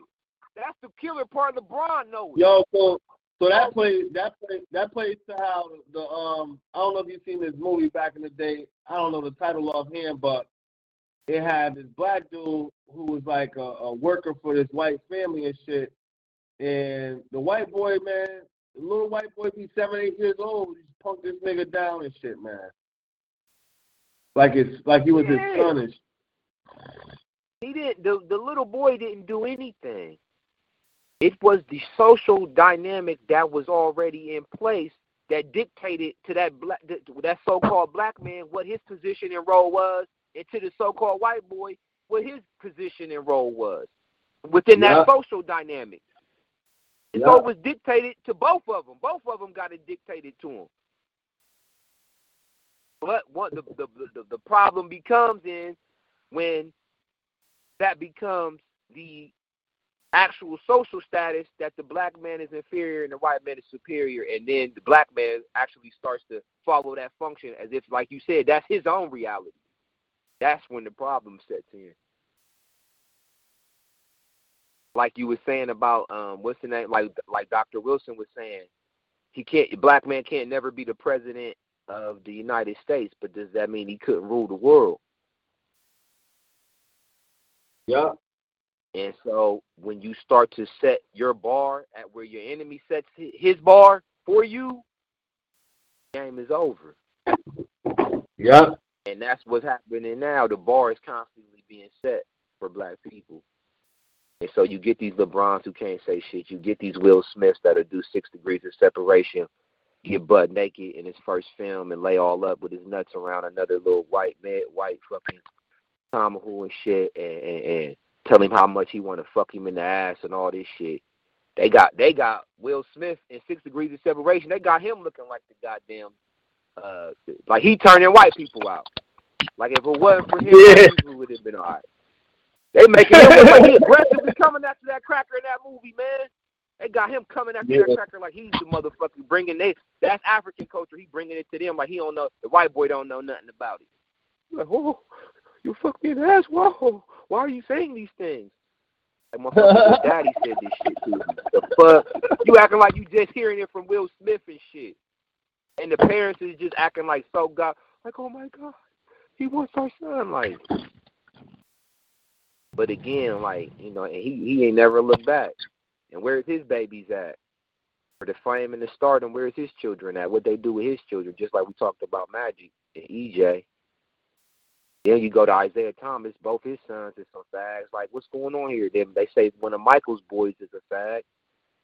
God damn. What are these? What? How is this a coincidence? Because you would think, coming from the loins of somebody like Mike, his son coming from the loins of him and a black woman, that he would pretty much pattern himself, be, you know, somewhat of a, you know, solid athletes, you know what I'm saying, what have you, you know, chasing the opposite. One thing, I ain't never known Mike to be no fag. I don't know what Magic was doing. I know Magic, I heard he used to be in a lot of, you know, questionable sexual behavior. But some of the people, yeah, and Isaiah was with Magic and shit. So how could you be cool with your son just being a fag, man? Like, I would at least denounce it. Like, listen. How about it's just some? I look at it as the extent to which he is too. Yeah, like just all the way. Like he's on some old, you know. This nigga is out there with his son wearing the skirt. Like, yeah, this is my son. I'm fucking proud of this nigga. Proud of him. Isn't that a nice color on him? Doesn't that color look good on him? You know? You hear me? I'm listening to you. Yeah, I'm listening to you. I just muted myself. Go ahead. He's sitting up there. He's sitting up there, public events and shit, and he's sitting there, you know, like, isn't my son beautiful and shit? You know, what the fuck? Come on, man. Isn't that a nice shade of turquoise he's wearing? Hold on. You said is that? You say that again, Carl. Say that one more time. I fall out. I'm saying Magic Johnson proud of his son being a faggot. He's on that old, you know. He wants people to be proud of him having a flamboyant son. I mean, do we really? I mean, would you be proud of that shit?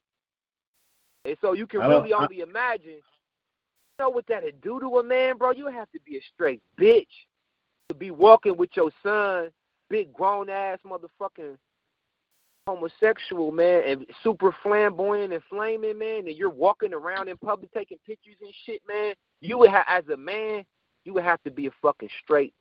You had no soul. You can have no soul left in you. I couldn't.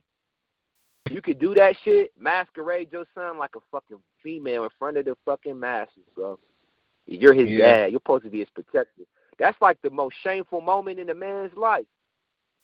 Yeah, and he's showing them off. That's the thing. Hey, again, I'm going to say this one more time, cause after he signed the contract, did he even have a choice? Do you even have a choice? Nah. What you going to do with this motherfucker after you signed the contract? Nah, he had no choice, man. And here's the real part. His mama. The son right there. This gotta kill you, Queen. If you got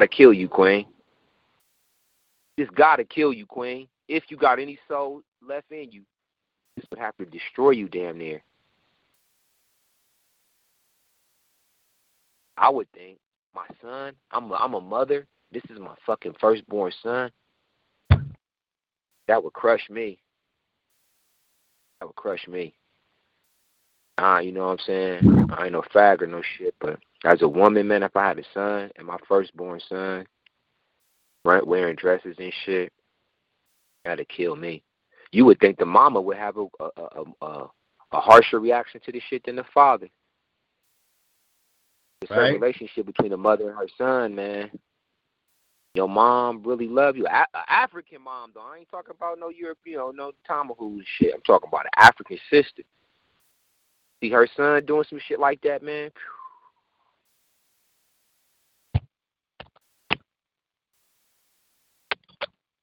In her right mind. Let me say that shit. Let me say. I was gonna say in her right mind. in her right motherfucking mind. Yo, in this day and age, it's crazy how you gotta add 5 disclaimers. I see what's going on around this motherfucker. You won't get me. You understand? Won't catch me slipping. But yeah, that'll have to crush a motherfucker, man. That'll have to crush a motherfucker. Because you got to think them as children that you're not, them as grandbabies that you're not going to have and shit. Unless you just, I mean, I don't know what the plan is with this shit, but. That's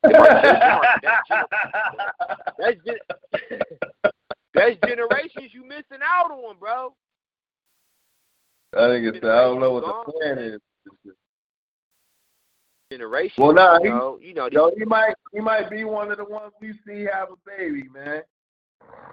Hey, I would. You know, was the crazy part. I wouldn't. Daddy got the money. He got the money, man. He might get Frankenstein, man. Hey, I'm like I said again.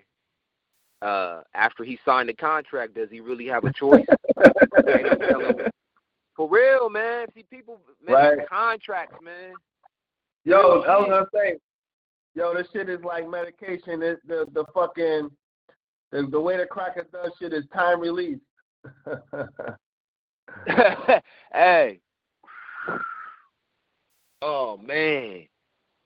Even, like, sometimes I look at Larry Fishburne, what they did to his daughter, man. I'm like, why would this motherfucker go be a porn star, man? And her dad's a fucking millionaire. Right. I'm like, why would... Out of all this shit you could choose to do, rebel, you gonna go fucking be a porn star? Now you really think this was coincidental, bro? After right. He signed the contract, did he really have a choice? Hell no. Shit, that took that nigga. It's crazy. Yo, after the Matrix, it's crazy because after the Matrix series was over and shit, that shit hit hard. That shit hit hard as fuck. Oh, that little video with his daughter and shit? Yeah, that shit hit hard, man. It was over. It was like, once his daughter, it was like, well, Lawrence Fishburne, we ain't gonna see this nigga acting for a little bit. Hey. And she looked just like him, man. Like, what? Yeah, she looked just like the nigga. Yeah, she looked just like him. Hey. Bro, how could you allow that? That's his firstborn. Well, no, that wasn't his firstborn. Scratch that. That ain't his firstborn. But still, like you said, that's the one that looked just like him. So, I don't know, cause. You know what I'm saying? I don't know, brother.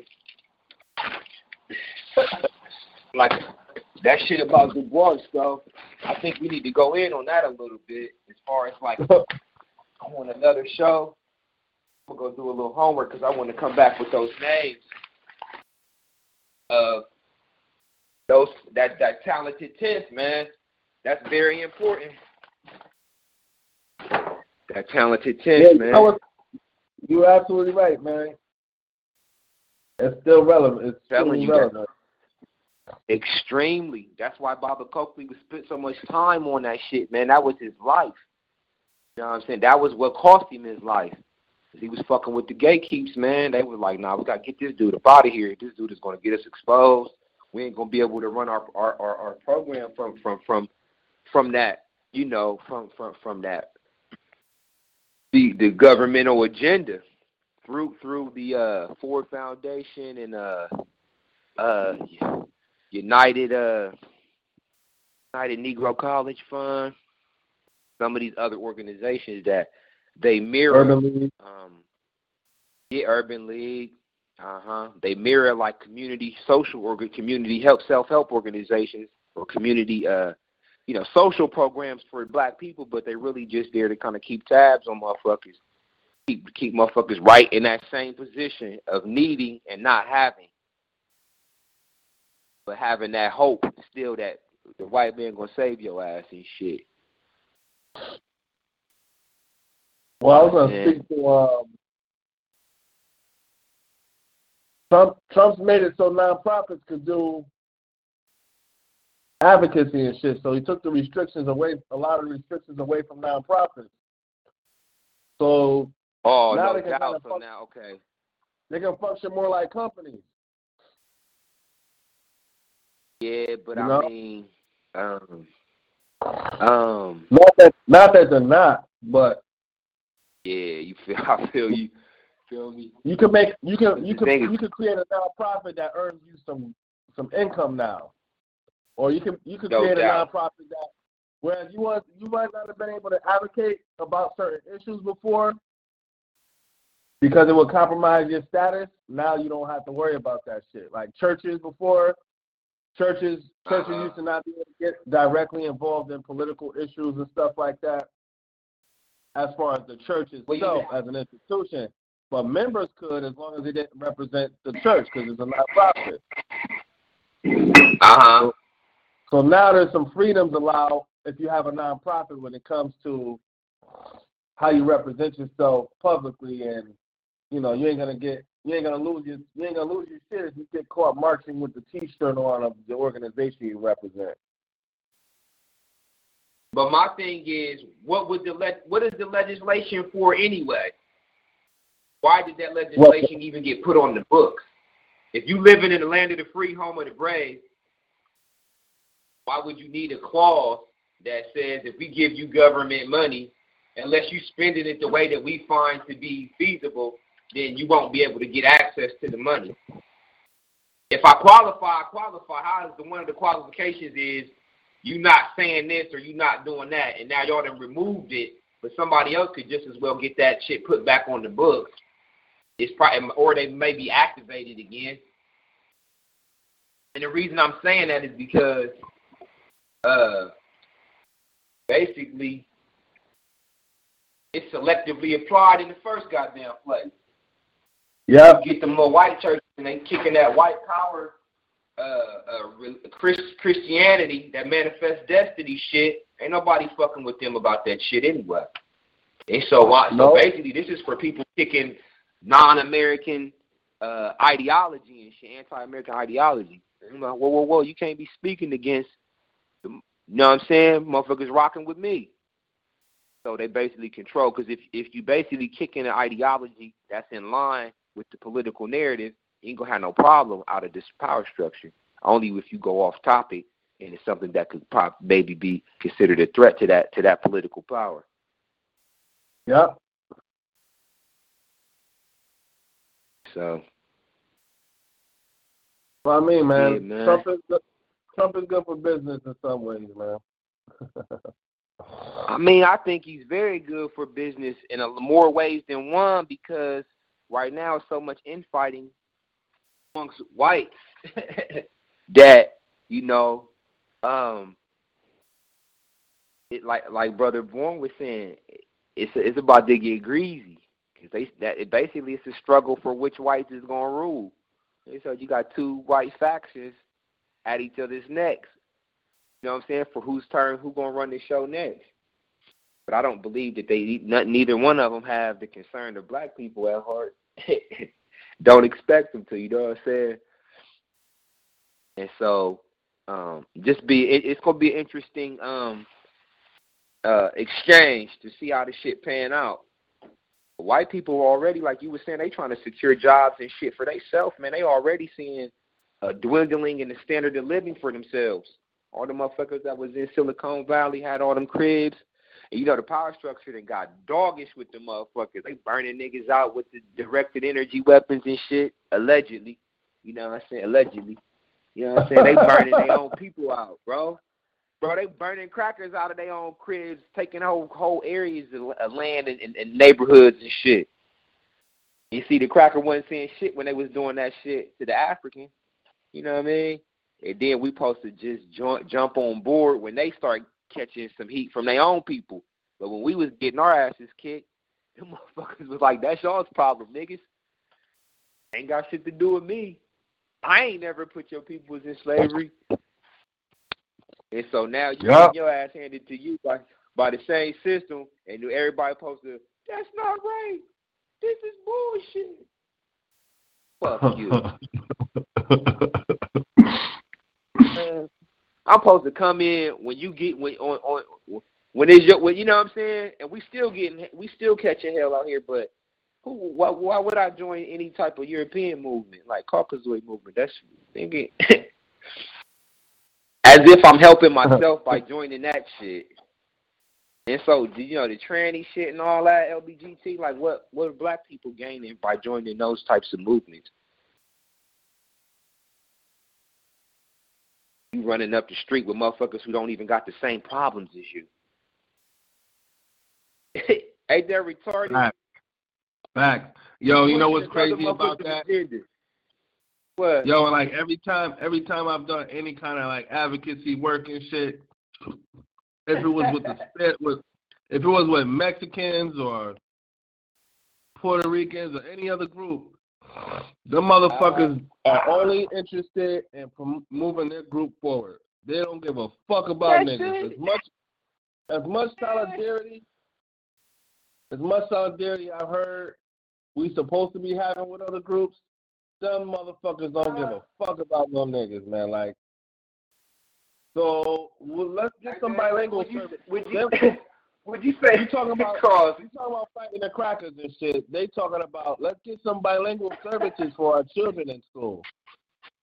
Like, what the fuck is we here for? We don't need to be alone with the motherfuckers. They know what they there for. They want to know what the fuck you there for, motherfucker. Yeah. We here to get these goddamn grants. We here to get these business grants, my brother. Right? Like I said, you know, Dr. Clark and them ladies, the Africans have no friends, man. We got too much in-house cleaning up to do, so we don't have the luxury of building with other groups. Other groups, like you said, they already got their own political agendas. Oh, yeah, those agendas is moving forward. Like, how about this?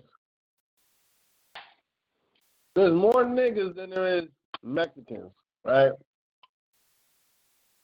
But Mexicans have their own physical propaganda papers all over the country, different ones from different places. Our people don't think that's necessary. We got the final call. You know what I'm saying? That's it. But you go to a Mexican community and you look at the newspaper rack. You got like 5 different motherfucking publications and shit. I disagree, homeboy. Talk to me. We got Ebony. We got Jet.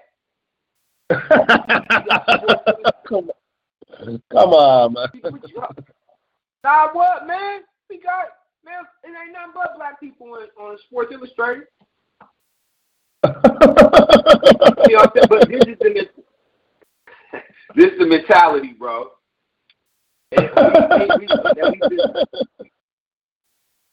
We've been trained to think like that. Oh, as long as you see a black person up in there with some money or whatever, like, you know, we part of that fabric because you see us participating in a non-ownership manner, in a non-ownership capacity. You hear me? Yep. We're participating in a non-ownership capacity. So you see that shit over decades and decades, like centuries. You start, and this is what Dr. Amos Wilson was saying. They've taken the concept of nationhood out of our thought fucking capacity. So niggas ain't even looking to run shit no more. You're just looking to be a part, an integrated piece of a bigger society that you don't own or control. And so at that point, you're just a modern day slave, bro. Modern day slave. It is simple as that.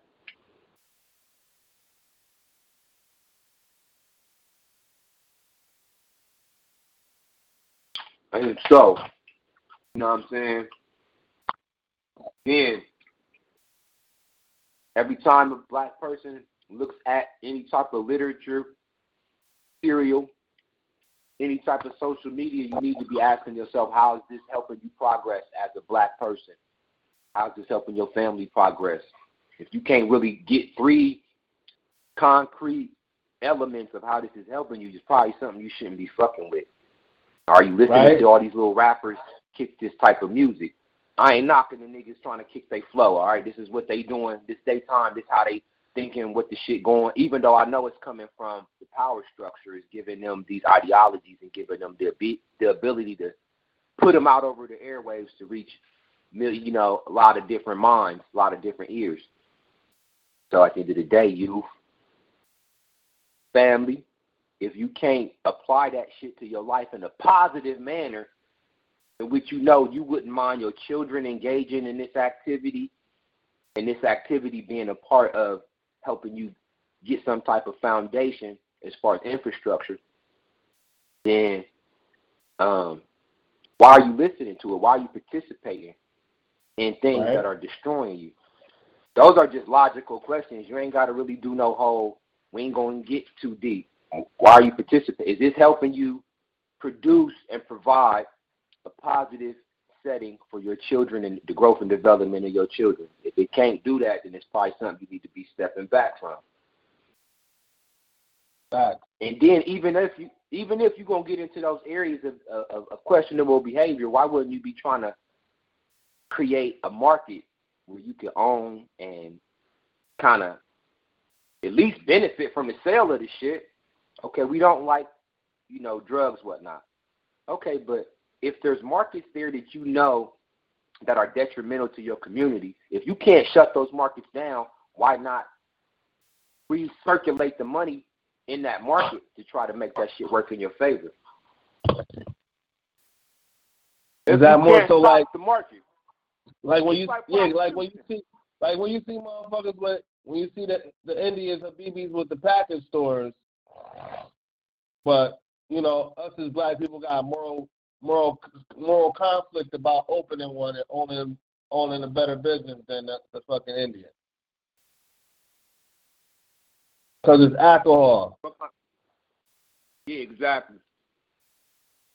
Okay, well, at least it is a market for it in the community. If nothing else, if our people just going to buy this shit anyway, why shouldn't we control that market? Yeah, they're going to buy the shit, man. But they're going to buy this shit anyway. So shit, at least you could be tapping into that market and maybe you could be channeling those funds into other areas that benefit the community. Yep. I mean, that has to, because right now, a lot of the behaviors that our people got are self-destructive anyway. It's like the chicks, our sisters, okay, y'all wearing the weave to the motherfucker fall apart. All right. Why not at least get a heavy steak? And I love y'all. You know what I'm saying? Why not get a heavy steak in the synthetic hair industry? Like, why just keep being a goddamn consumer? You know what I'm saying? If y'all gonna wear this shit, fuck it. Take some ownership in this shit. Y'all, our sisters is smart enough to know how to get in that game and play that game way better than these motherfucking Orientals is playing it. Yeah. And get into some manufacturing. Come on now. Shit. All they doing is paying black people to market this shit to y'all anyway. That's how they hitting y'all with all the hot. It's just nothing but a sister telling them, look, this how they want it. Nah, the bitch ain't gonna fuck with that. Yo, you need that wet, that shit that looks wet, just like you just got the shower shit. I was gonna say the posters got nothing but black women on them. The posters that advertise the hair got nothing but black women on them. I'm telling you, in. They use our people to entice our people. You know what I'm saying? They use our people to play our people, man. That's the best way to beat a group, is to use their own element of their own group to be able to push your agenda against them, because you can't see it coming, because it's coming from within. So it's, I ain't going to say you can't see it coming. It's difficult. It's more difficult to identify because it's happening so close to home.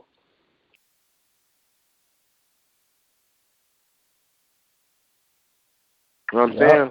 It's so close to it, motherfucker. They can't, you can't see it. It's almost a part of you when you see it. You said what? That should be a part of you. You feel me? Now it's part of your psyche. What Dr. Amos Wilson was saying. Dr. Amos Wilson kind of got me. He started talking about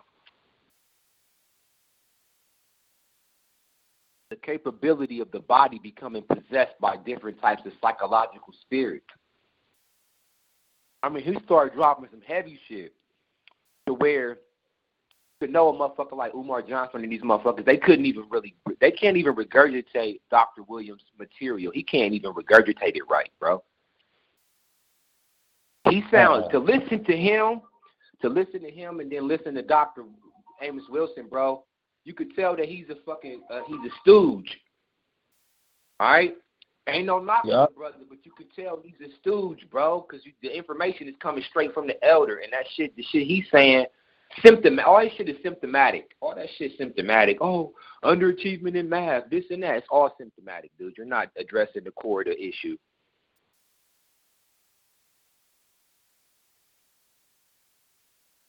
So you can easily tell that he's just kicking game. He's kicking game on it. Kicking game. But you have to do a little homework and do a little backdrop, but it's easy to see he kicking game, man. But if niggas wanted to rock with him, rock out with him. Yeah, he doing some remixing. Oh, this nigga is fucking the Srirachis up on that motherfucker. Srirata is what they call the little digital tables and shit. Yeah. Dorados or whatever the fuck. Yeah, this nigga cutting it up back to back, man. But, you know. He back to back with this shit, man. All I heard, bro, Bourne going in. You know, he fucked this shit up, but we ain't gonna get too much shot shine on that shit. Niggas know that, you know. Niggas know that's gonna be a good show, man, when he when Brother Boy come back with that.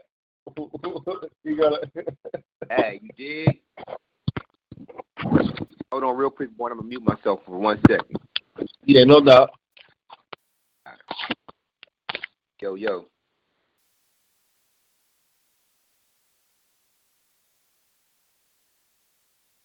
Still here, though. I'm gonna mute myself real quick. All right. Yeah, so again, this is we doing a Saturday chop up. Who this? Somebody up here. Chat room. Yo, nigga. For a trip, man.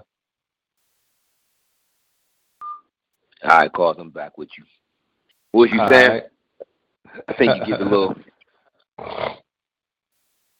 Nah, I was in the checking the chat room real quick.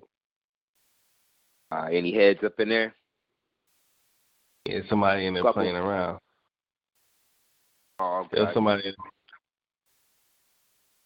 Where the family at? I heard Susan say his phone was acting up, so he had to drop off. I heard Susan say where his phone was messing up. Sounds like you're having a nigger fest on here to me. Here, nigger. Damn, bro. Yo, what's up with it? Are you want to fuck with his dumb ass or cut his big ass off? What'd you say, you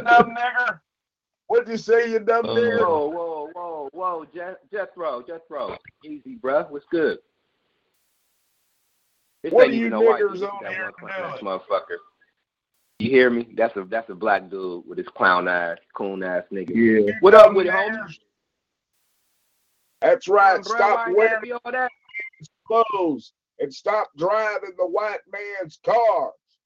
Stop attempting to speak our stop using our technology. Take your ugly nigger asses right to Africa, Nelson Mandela, where you belong. Okay, bro. That's right. Get off of our network, you nasty niggers. No one likes a nigger. How your wife doing though? She's doing good. She's not allowed to talk to niggers. Not allowed to talk to niggers. My bad, homie. My bad. We're Betty. Yeah, don't think I'm fucking my wife because you're nasty negress. You keep a job. Jethro, where Becky at, bro? Yeah, don't start eyeing my wife, you nasty nigger. Like some Kardashians or what? What you think about some Kardashians? They nigger bitches too, cause they fuck with niggers, or what's up? Yeah, they're nasty nigger lovers. Get it right, nigger boy. What would you do if you found your wife taking two dicks in the mouth, black cocks in the mouth? I would tie fuck up your railroad tracks and leave her there with you. Fire to the railroad tracks? What type of freaky shit is that? That's some white people shit.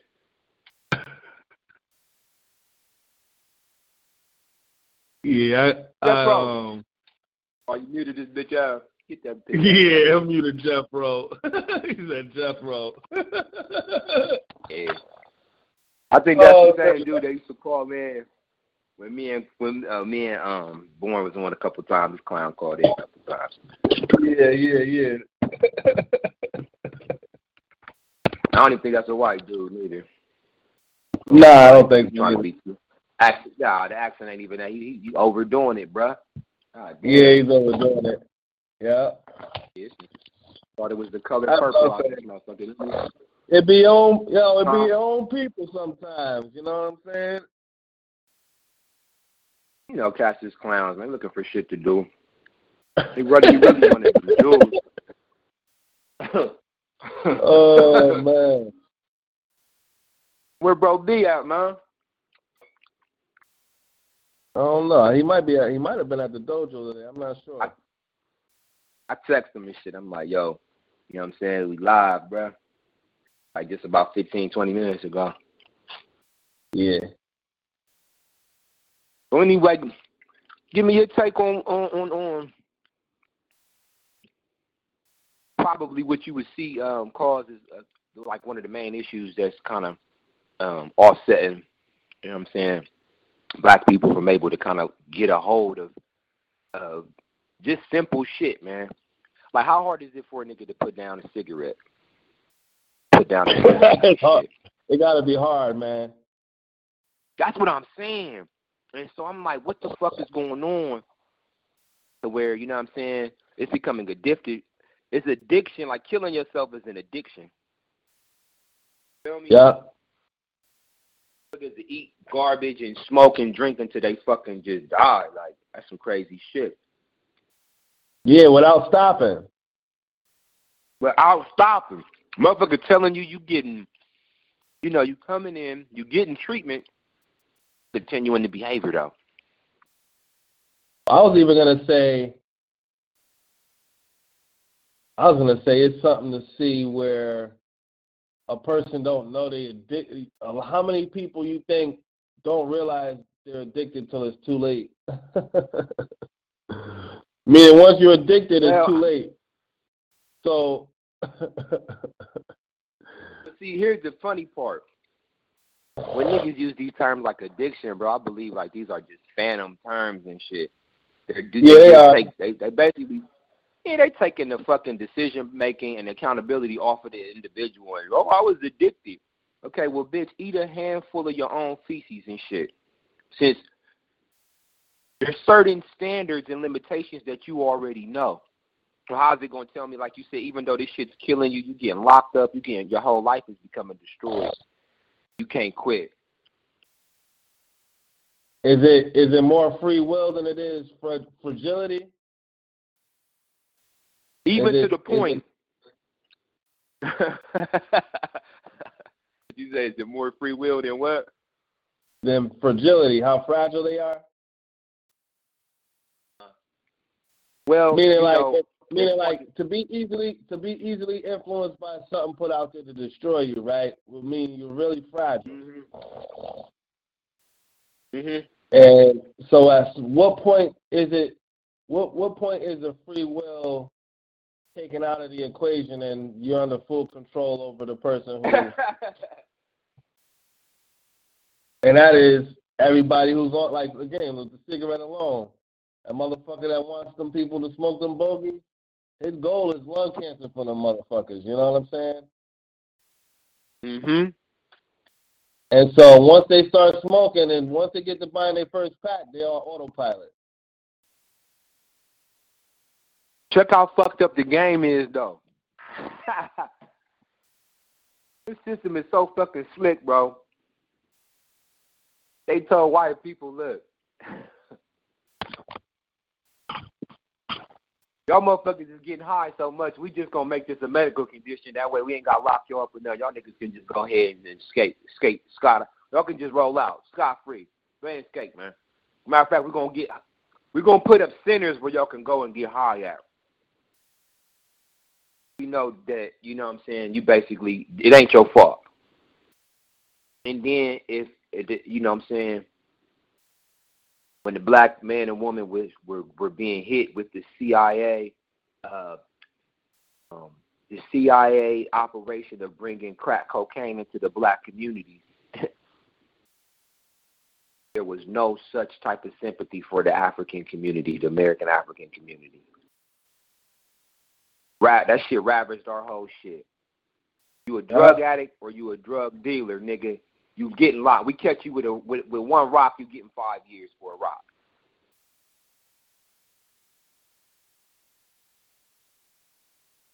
Ravaged the whole community. I was watching the documentary where they were showing how all of the banks and shit, they knew once they flooded the black communities with the crack cocaine, it was going to destabilize those communities where people had blue-collar jobs and shit. Niggas was working at some of the auto manufacturing companies and what have you.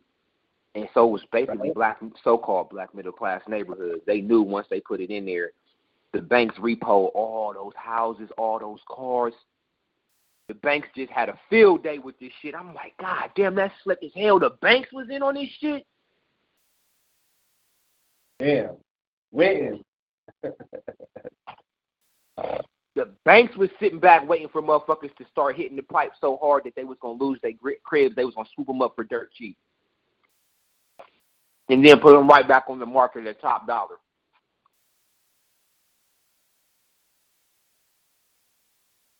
So when you start to see the basic political landscape, you can see how, and then, okay, they say this shit was funding a war. They sold crack in the black community to fund a war for the Sandinistans and shit. But how, that don't even add all the way up. Like, so all that shit would take further, but sold crack to us to get the money and send it back to fund a war so they could keep getting the drugs up out of those areas and shit, and those still have a stronghold on those areas. But why would you need to sell drugs to the black community? And then lock up a good percentage of that community when you were the ones that brought the drugs and the guns into the community in the first goddamn place. He was now the heroin hits the what? Heroin, huh? Time relief. The crack is like a fucking and motherfuckers like an Adderall or some shit. Then they time relief. So. 2 o'clock, he be like, 2 o'clock, I'm going to throw this at their ass. But 4 o'clock, woo, they ain't even left. They thought I was done. So the next thing he follows up with is just leading off from what he did before. Basically, like you were saying, same process, different elements, they used it, but the implementation is the same. One trick pony. Behold the tail horse on that ass. Well, let me ask you this, Mister. What you see as some tangible things that the fam can start to do to implement, you know what I'm saying, some type of resistance to what we up against? Well, like just simple shit. Tangible. Hey, it's funny you asked me that. Mm-hmm. So I say number one is some physical fitness, maintain clarity. That's definitely. If you got children, and you don't, you know, you want a creative way to discipline your children, use exercise as a method of discipline to strengthen themselves and learn the lesson. Of course, the homeschooling, man. If you feel like you can't do it, shit, contact me or search on YouTube for tips, because it's not even a matter. How would they get at you, big bro? Huh? How would they, if they wanted to contact you on some homeschool info, like how would they? Oh yeah, goldenhoureducation@gmail.com, goldenhoureducation@gmail.com. But yeah, man, that's pretty much it. Like, you know, I was just talking to somebody today, and they were asking me the question. They said, is it necessary for violence if you're going to survive? And I'm like, well, if someone's going to commit violence against you, you got to be willing to commit violence against them to survive, whatever their level of violence is or aggression. You know what I'm saying? Uh-huh. To be honest, I personally, where I'm at, I don't see the problem with low, as far as physical space and where you dwell. I don't see the problem with low visibility, man. That shit gives you time to do shit that you otherwise wouldn't have time to do, man. So. When you say low visibility, what you mean? Like less these, you know, little areas that ain't all high profile, nightclubs and all that bullshit. Just you know how, like, individually we already move strategically on what we in order to get what we need to get done, but just being more calculated in that, man. You know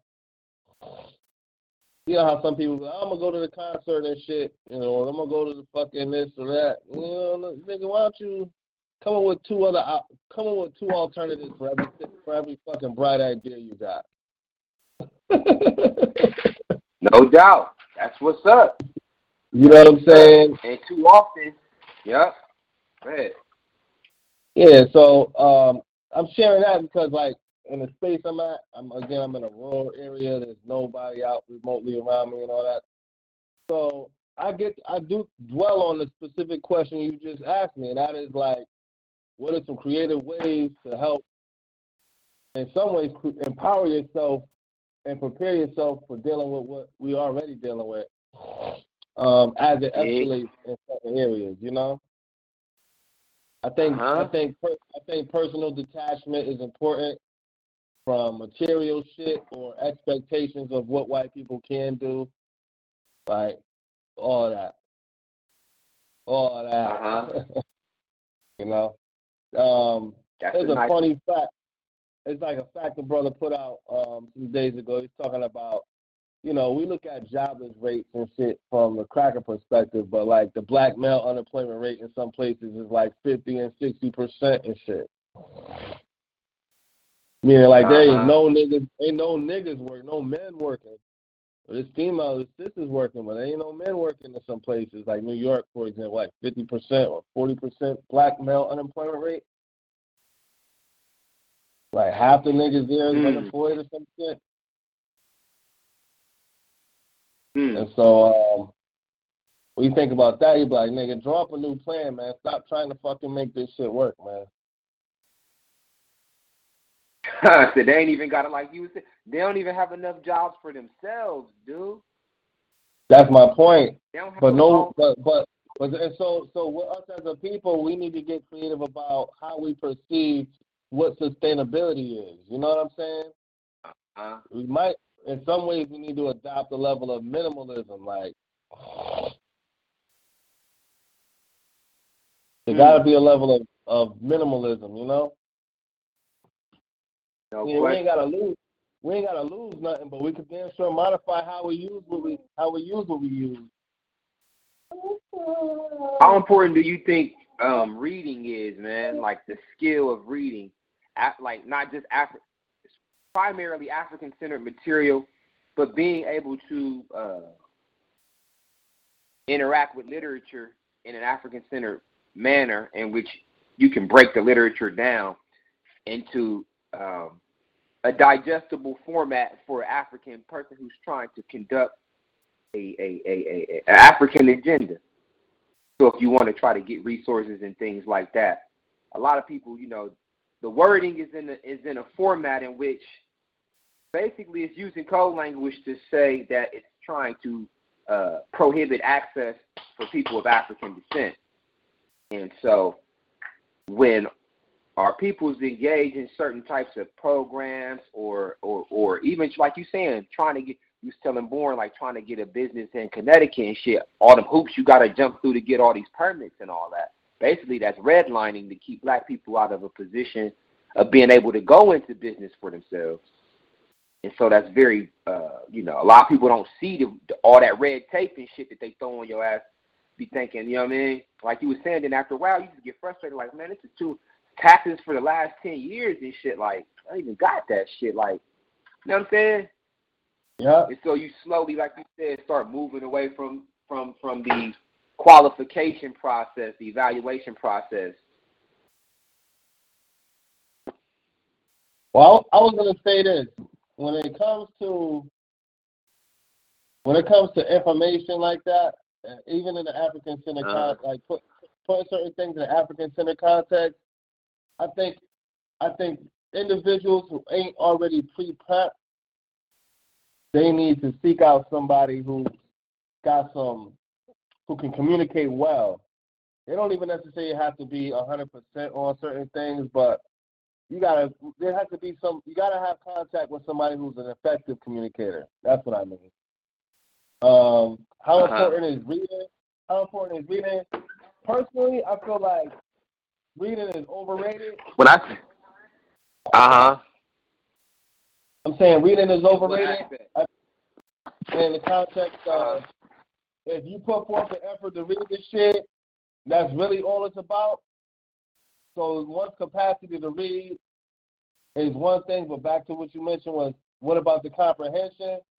I think comprehension matters more than your ability to read. And so you and I both know you don't need to know how to read in order to comprehend what somebody means when they're talking to you, right? But on paper, that don't work that way. So, as far as reading concerned, I think vocabulary is just important, man. Like, even with my son, like a lot of what I focus on with him, he's 17, so I'm focusing on vocab. Reason why is because his vocabulary still has to continue to expand, regardless of how much reading he chooses to do as an adult. You know what I'm saying? Uh-huh. And so it's more about the familiarity with the words and what they mean. Well, you know what, like, I try to do... This I was going to say, there's plenty of motherfuckers that can read real good, right? But they can't fill out an application. Yeah. Uh-huh. Because people think reading is bad. Yeah, reading doesn't equate to competence. Not at all. You know? Reading only means that you can actually make out certain words of these letters and characters. But like you said, how to apply, critically analyze what you're reading, how to look for elements of the topic matter that are condescending. See, that's where like you said, comprehension comes in. Yeah, that's comprehension. Yo, that comprehension key, because, you know, like when somebody's talking to you and they trying to bullshit you, you comprehend their bullshit, right?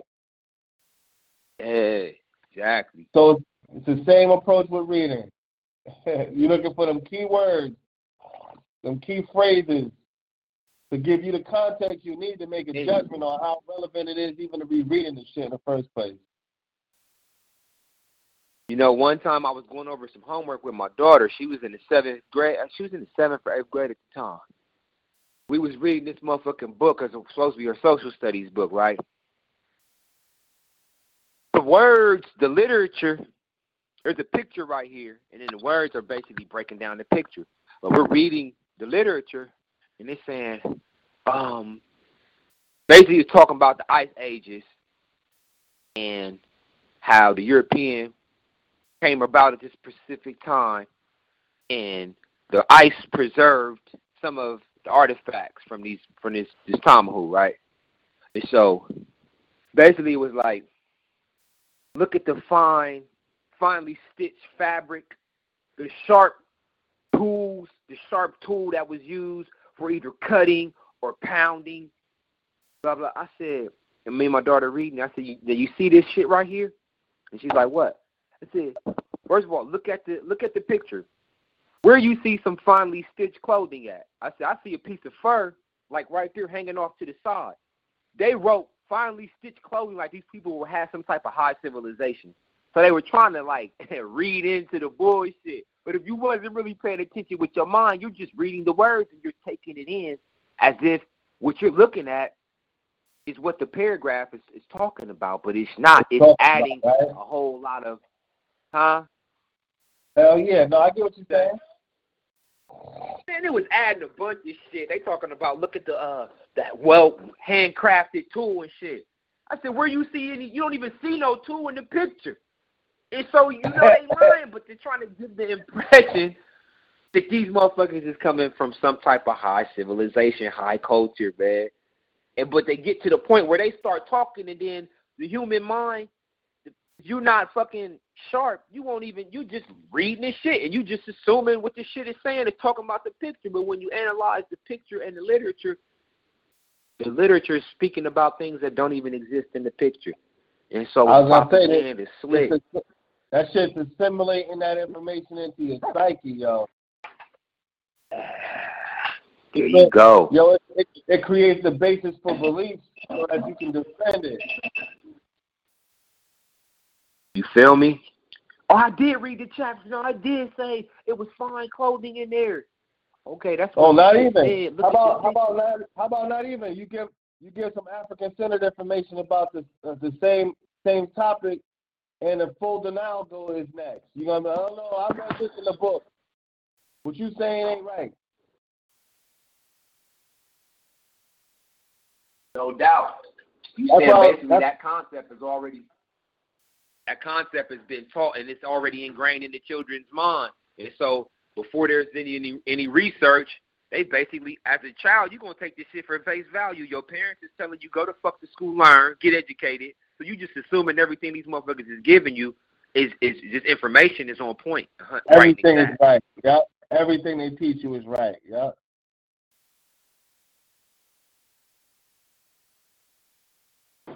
That's why you pose the question based on, trying to interpret things in an African-centered context for people. It requires a person who thinks in an African-centered context to teach a lot of our people. Because a lot of our people don't have the capacity to get there. A lot of our people don't have the capacity to get there through research alone because the effort ain't there. You know, as much as one might know it's benefit to them, they're like, nigga, where am I going to find the willpower to do this shit? Because I really want to stop smoking cigarettes, right? And then, again, they thinking, what's the benefit? And it was a point in time where, you know, you question the information, the relevance of it, but at the same time, like you said, when you got the African-centered paradigm, it gives everything a context so you know what applies and what doesn't. Yeah. That you may not know in exact detail, but you have a good feel for the type of information that will benefit you versus that will not. And the shit that you really look like it don't have no real relevance, let me analyze it and see from an African-centered standpoint if I could utilize some of it. Yep. Back. So. Well, I thought that was the information is stir. I hope cats do get at you now that you didn't gave the your email or whatnot. You know what I'm saying? I gotta make a quick little run, big bro. It's kind of like a short night for me. You know what I'm saying? No, that's all right. That's all right. Yo, I appreciate you asking a solution-based question to close out with, man. You did. Yeah, that was a good way to. That was a good way to close out. Yeah, and so I thought it was a good bill, all in all. You know what I'm saying? I wish more of the family could have been rocking, but I'm sure they'd be rocking out with us on the next one, though. For sure. Oh yeah. Definitely. We just spinning the gears now, getting started back up again, man. So there'll be some more. And again, there'll be some more promotion going out. So you know, people familiar with the show can get some notifications knowing that, you know, we back on and so forth. No doubt. And again, I want the family to think. You know what I'm saying? You got somebody like J. Edgar Hoover, writing the edict to stop the rise of a black messiah, man. That's phenomenal. That's heavyweight shit. Motherfuckers talking like that back in goddamn 1920s, 1930s. That's heavyweight shit, man. So that just tells you the potential of your group. So if motherfuckers organize and mobilize their thoughts, knowing that y'all Africans first, second, and third, you begin to open up doors of opportunity that thinking as if you're just, are you black, are you this, are you that, you automatically shut a lot of different psychological doors open. You shut a lot of psychological doors. You need those doors open in order for your mind to grasp the fullness of who you are and where you come from and where you gonna go.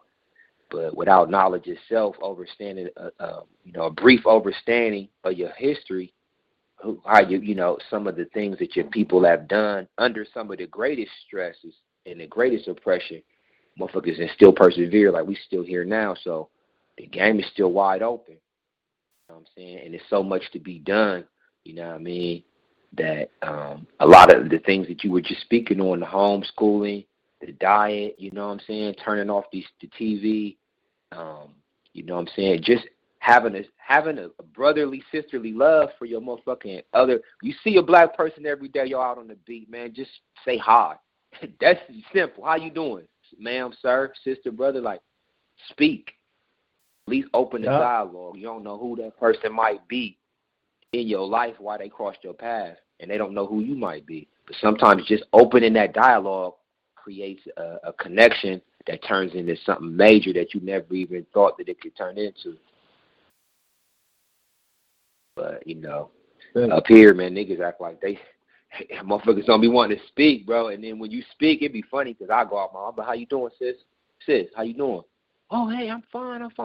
Motherfuckers open up, but you can see where the mind is being pressed to where it's kind of... It's resistant to a real connection. Yeah. Motherfuckers don't want you to know that they fucked up, they lost their job, or motherfucking husband left them, or their wife left, this, that. So they be so bottled in because they don't want motherfuckers to know. You know, you have to understand this. Behind enemy lines, family, you're going to have a whole lot of dysfunctional shit. Relationships ain't going to work well. Your children going to be acting nutty. You know, there's going to be a whole lot of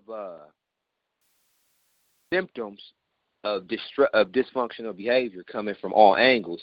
And so, again, don't get caught up on those symptomatic issues as if those are the things causing your problem. So the first thing that you want to do is get an African-centered thought process, see things from how black people should see things based on what you feel, you know what I'm saying, you need as a group and what you feel like you're not getting. You know what I'm saying? But knowledge itself is the first joint, man. And I ain't talking about, you know, starting in slavery and shit. I'm talking about, you know, the many different civilizations that we birthed, from Africa to China to India. I mean, you name it. You know, our mark is on the world. It's on the globe. It's on the universe. And so our people need to know that type of shit, bro. Mm-hmm. That's vital information. That shit needs to be known. Especially the babies who need to know that. It all starts in the mind, man. Once you start getting the mind, like you said, break it down to where you feel like you inferior and shit, or you can't compete, or you can't rob, then you really not going to put forth like you. Me and Brother Born was like, he said something the other day. He said, you miss 100% of the shots that you don't take. You miss 100% of the shots you don't take. Damn, you ain't going to even try. You damn sure ain't gonna be able to overcome any adversity. At least, you know what I'm saying, throw a punch, the nigga whooping your ass. Just throw a haymaker, nigga, you might connect. You already broke your ass. So, yeah, at some point you have to engage. Other than that, your demise is definite. It's guaranteed. Your demise is guaranteed, bro. So, on that note, man, you know what I'm saying, peace to the fam. I'm going to fall back. Let me know when it's, you know what I'm saying, when it's time to throw the FOG signal up again. You know I'm on deck. All right, no doubt, fam.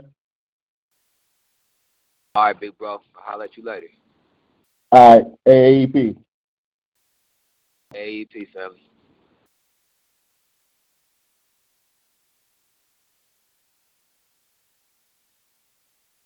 You can't control what's outside your home, but you can control what comes in. Because Clorox disinfecting wipes kill 99.9% of viruses and bacteria, including COVID-19 virus, when used as directed on hard, non-porous surfaces. So whether it's from dirty doorknobs, dirty shoes, or something else, outside germs won't stand the chance. When it counts, trust Clorox. Kill Pseudomonas, Salmonella, and Influenza virus type A2. Kill SARS-CoV-2 on hard, non-porous surfaces. Use as directed.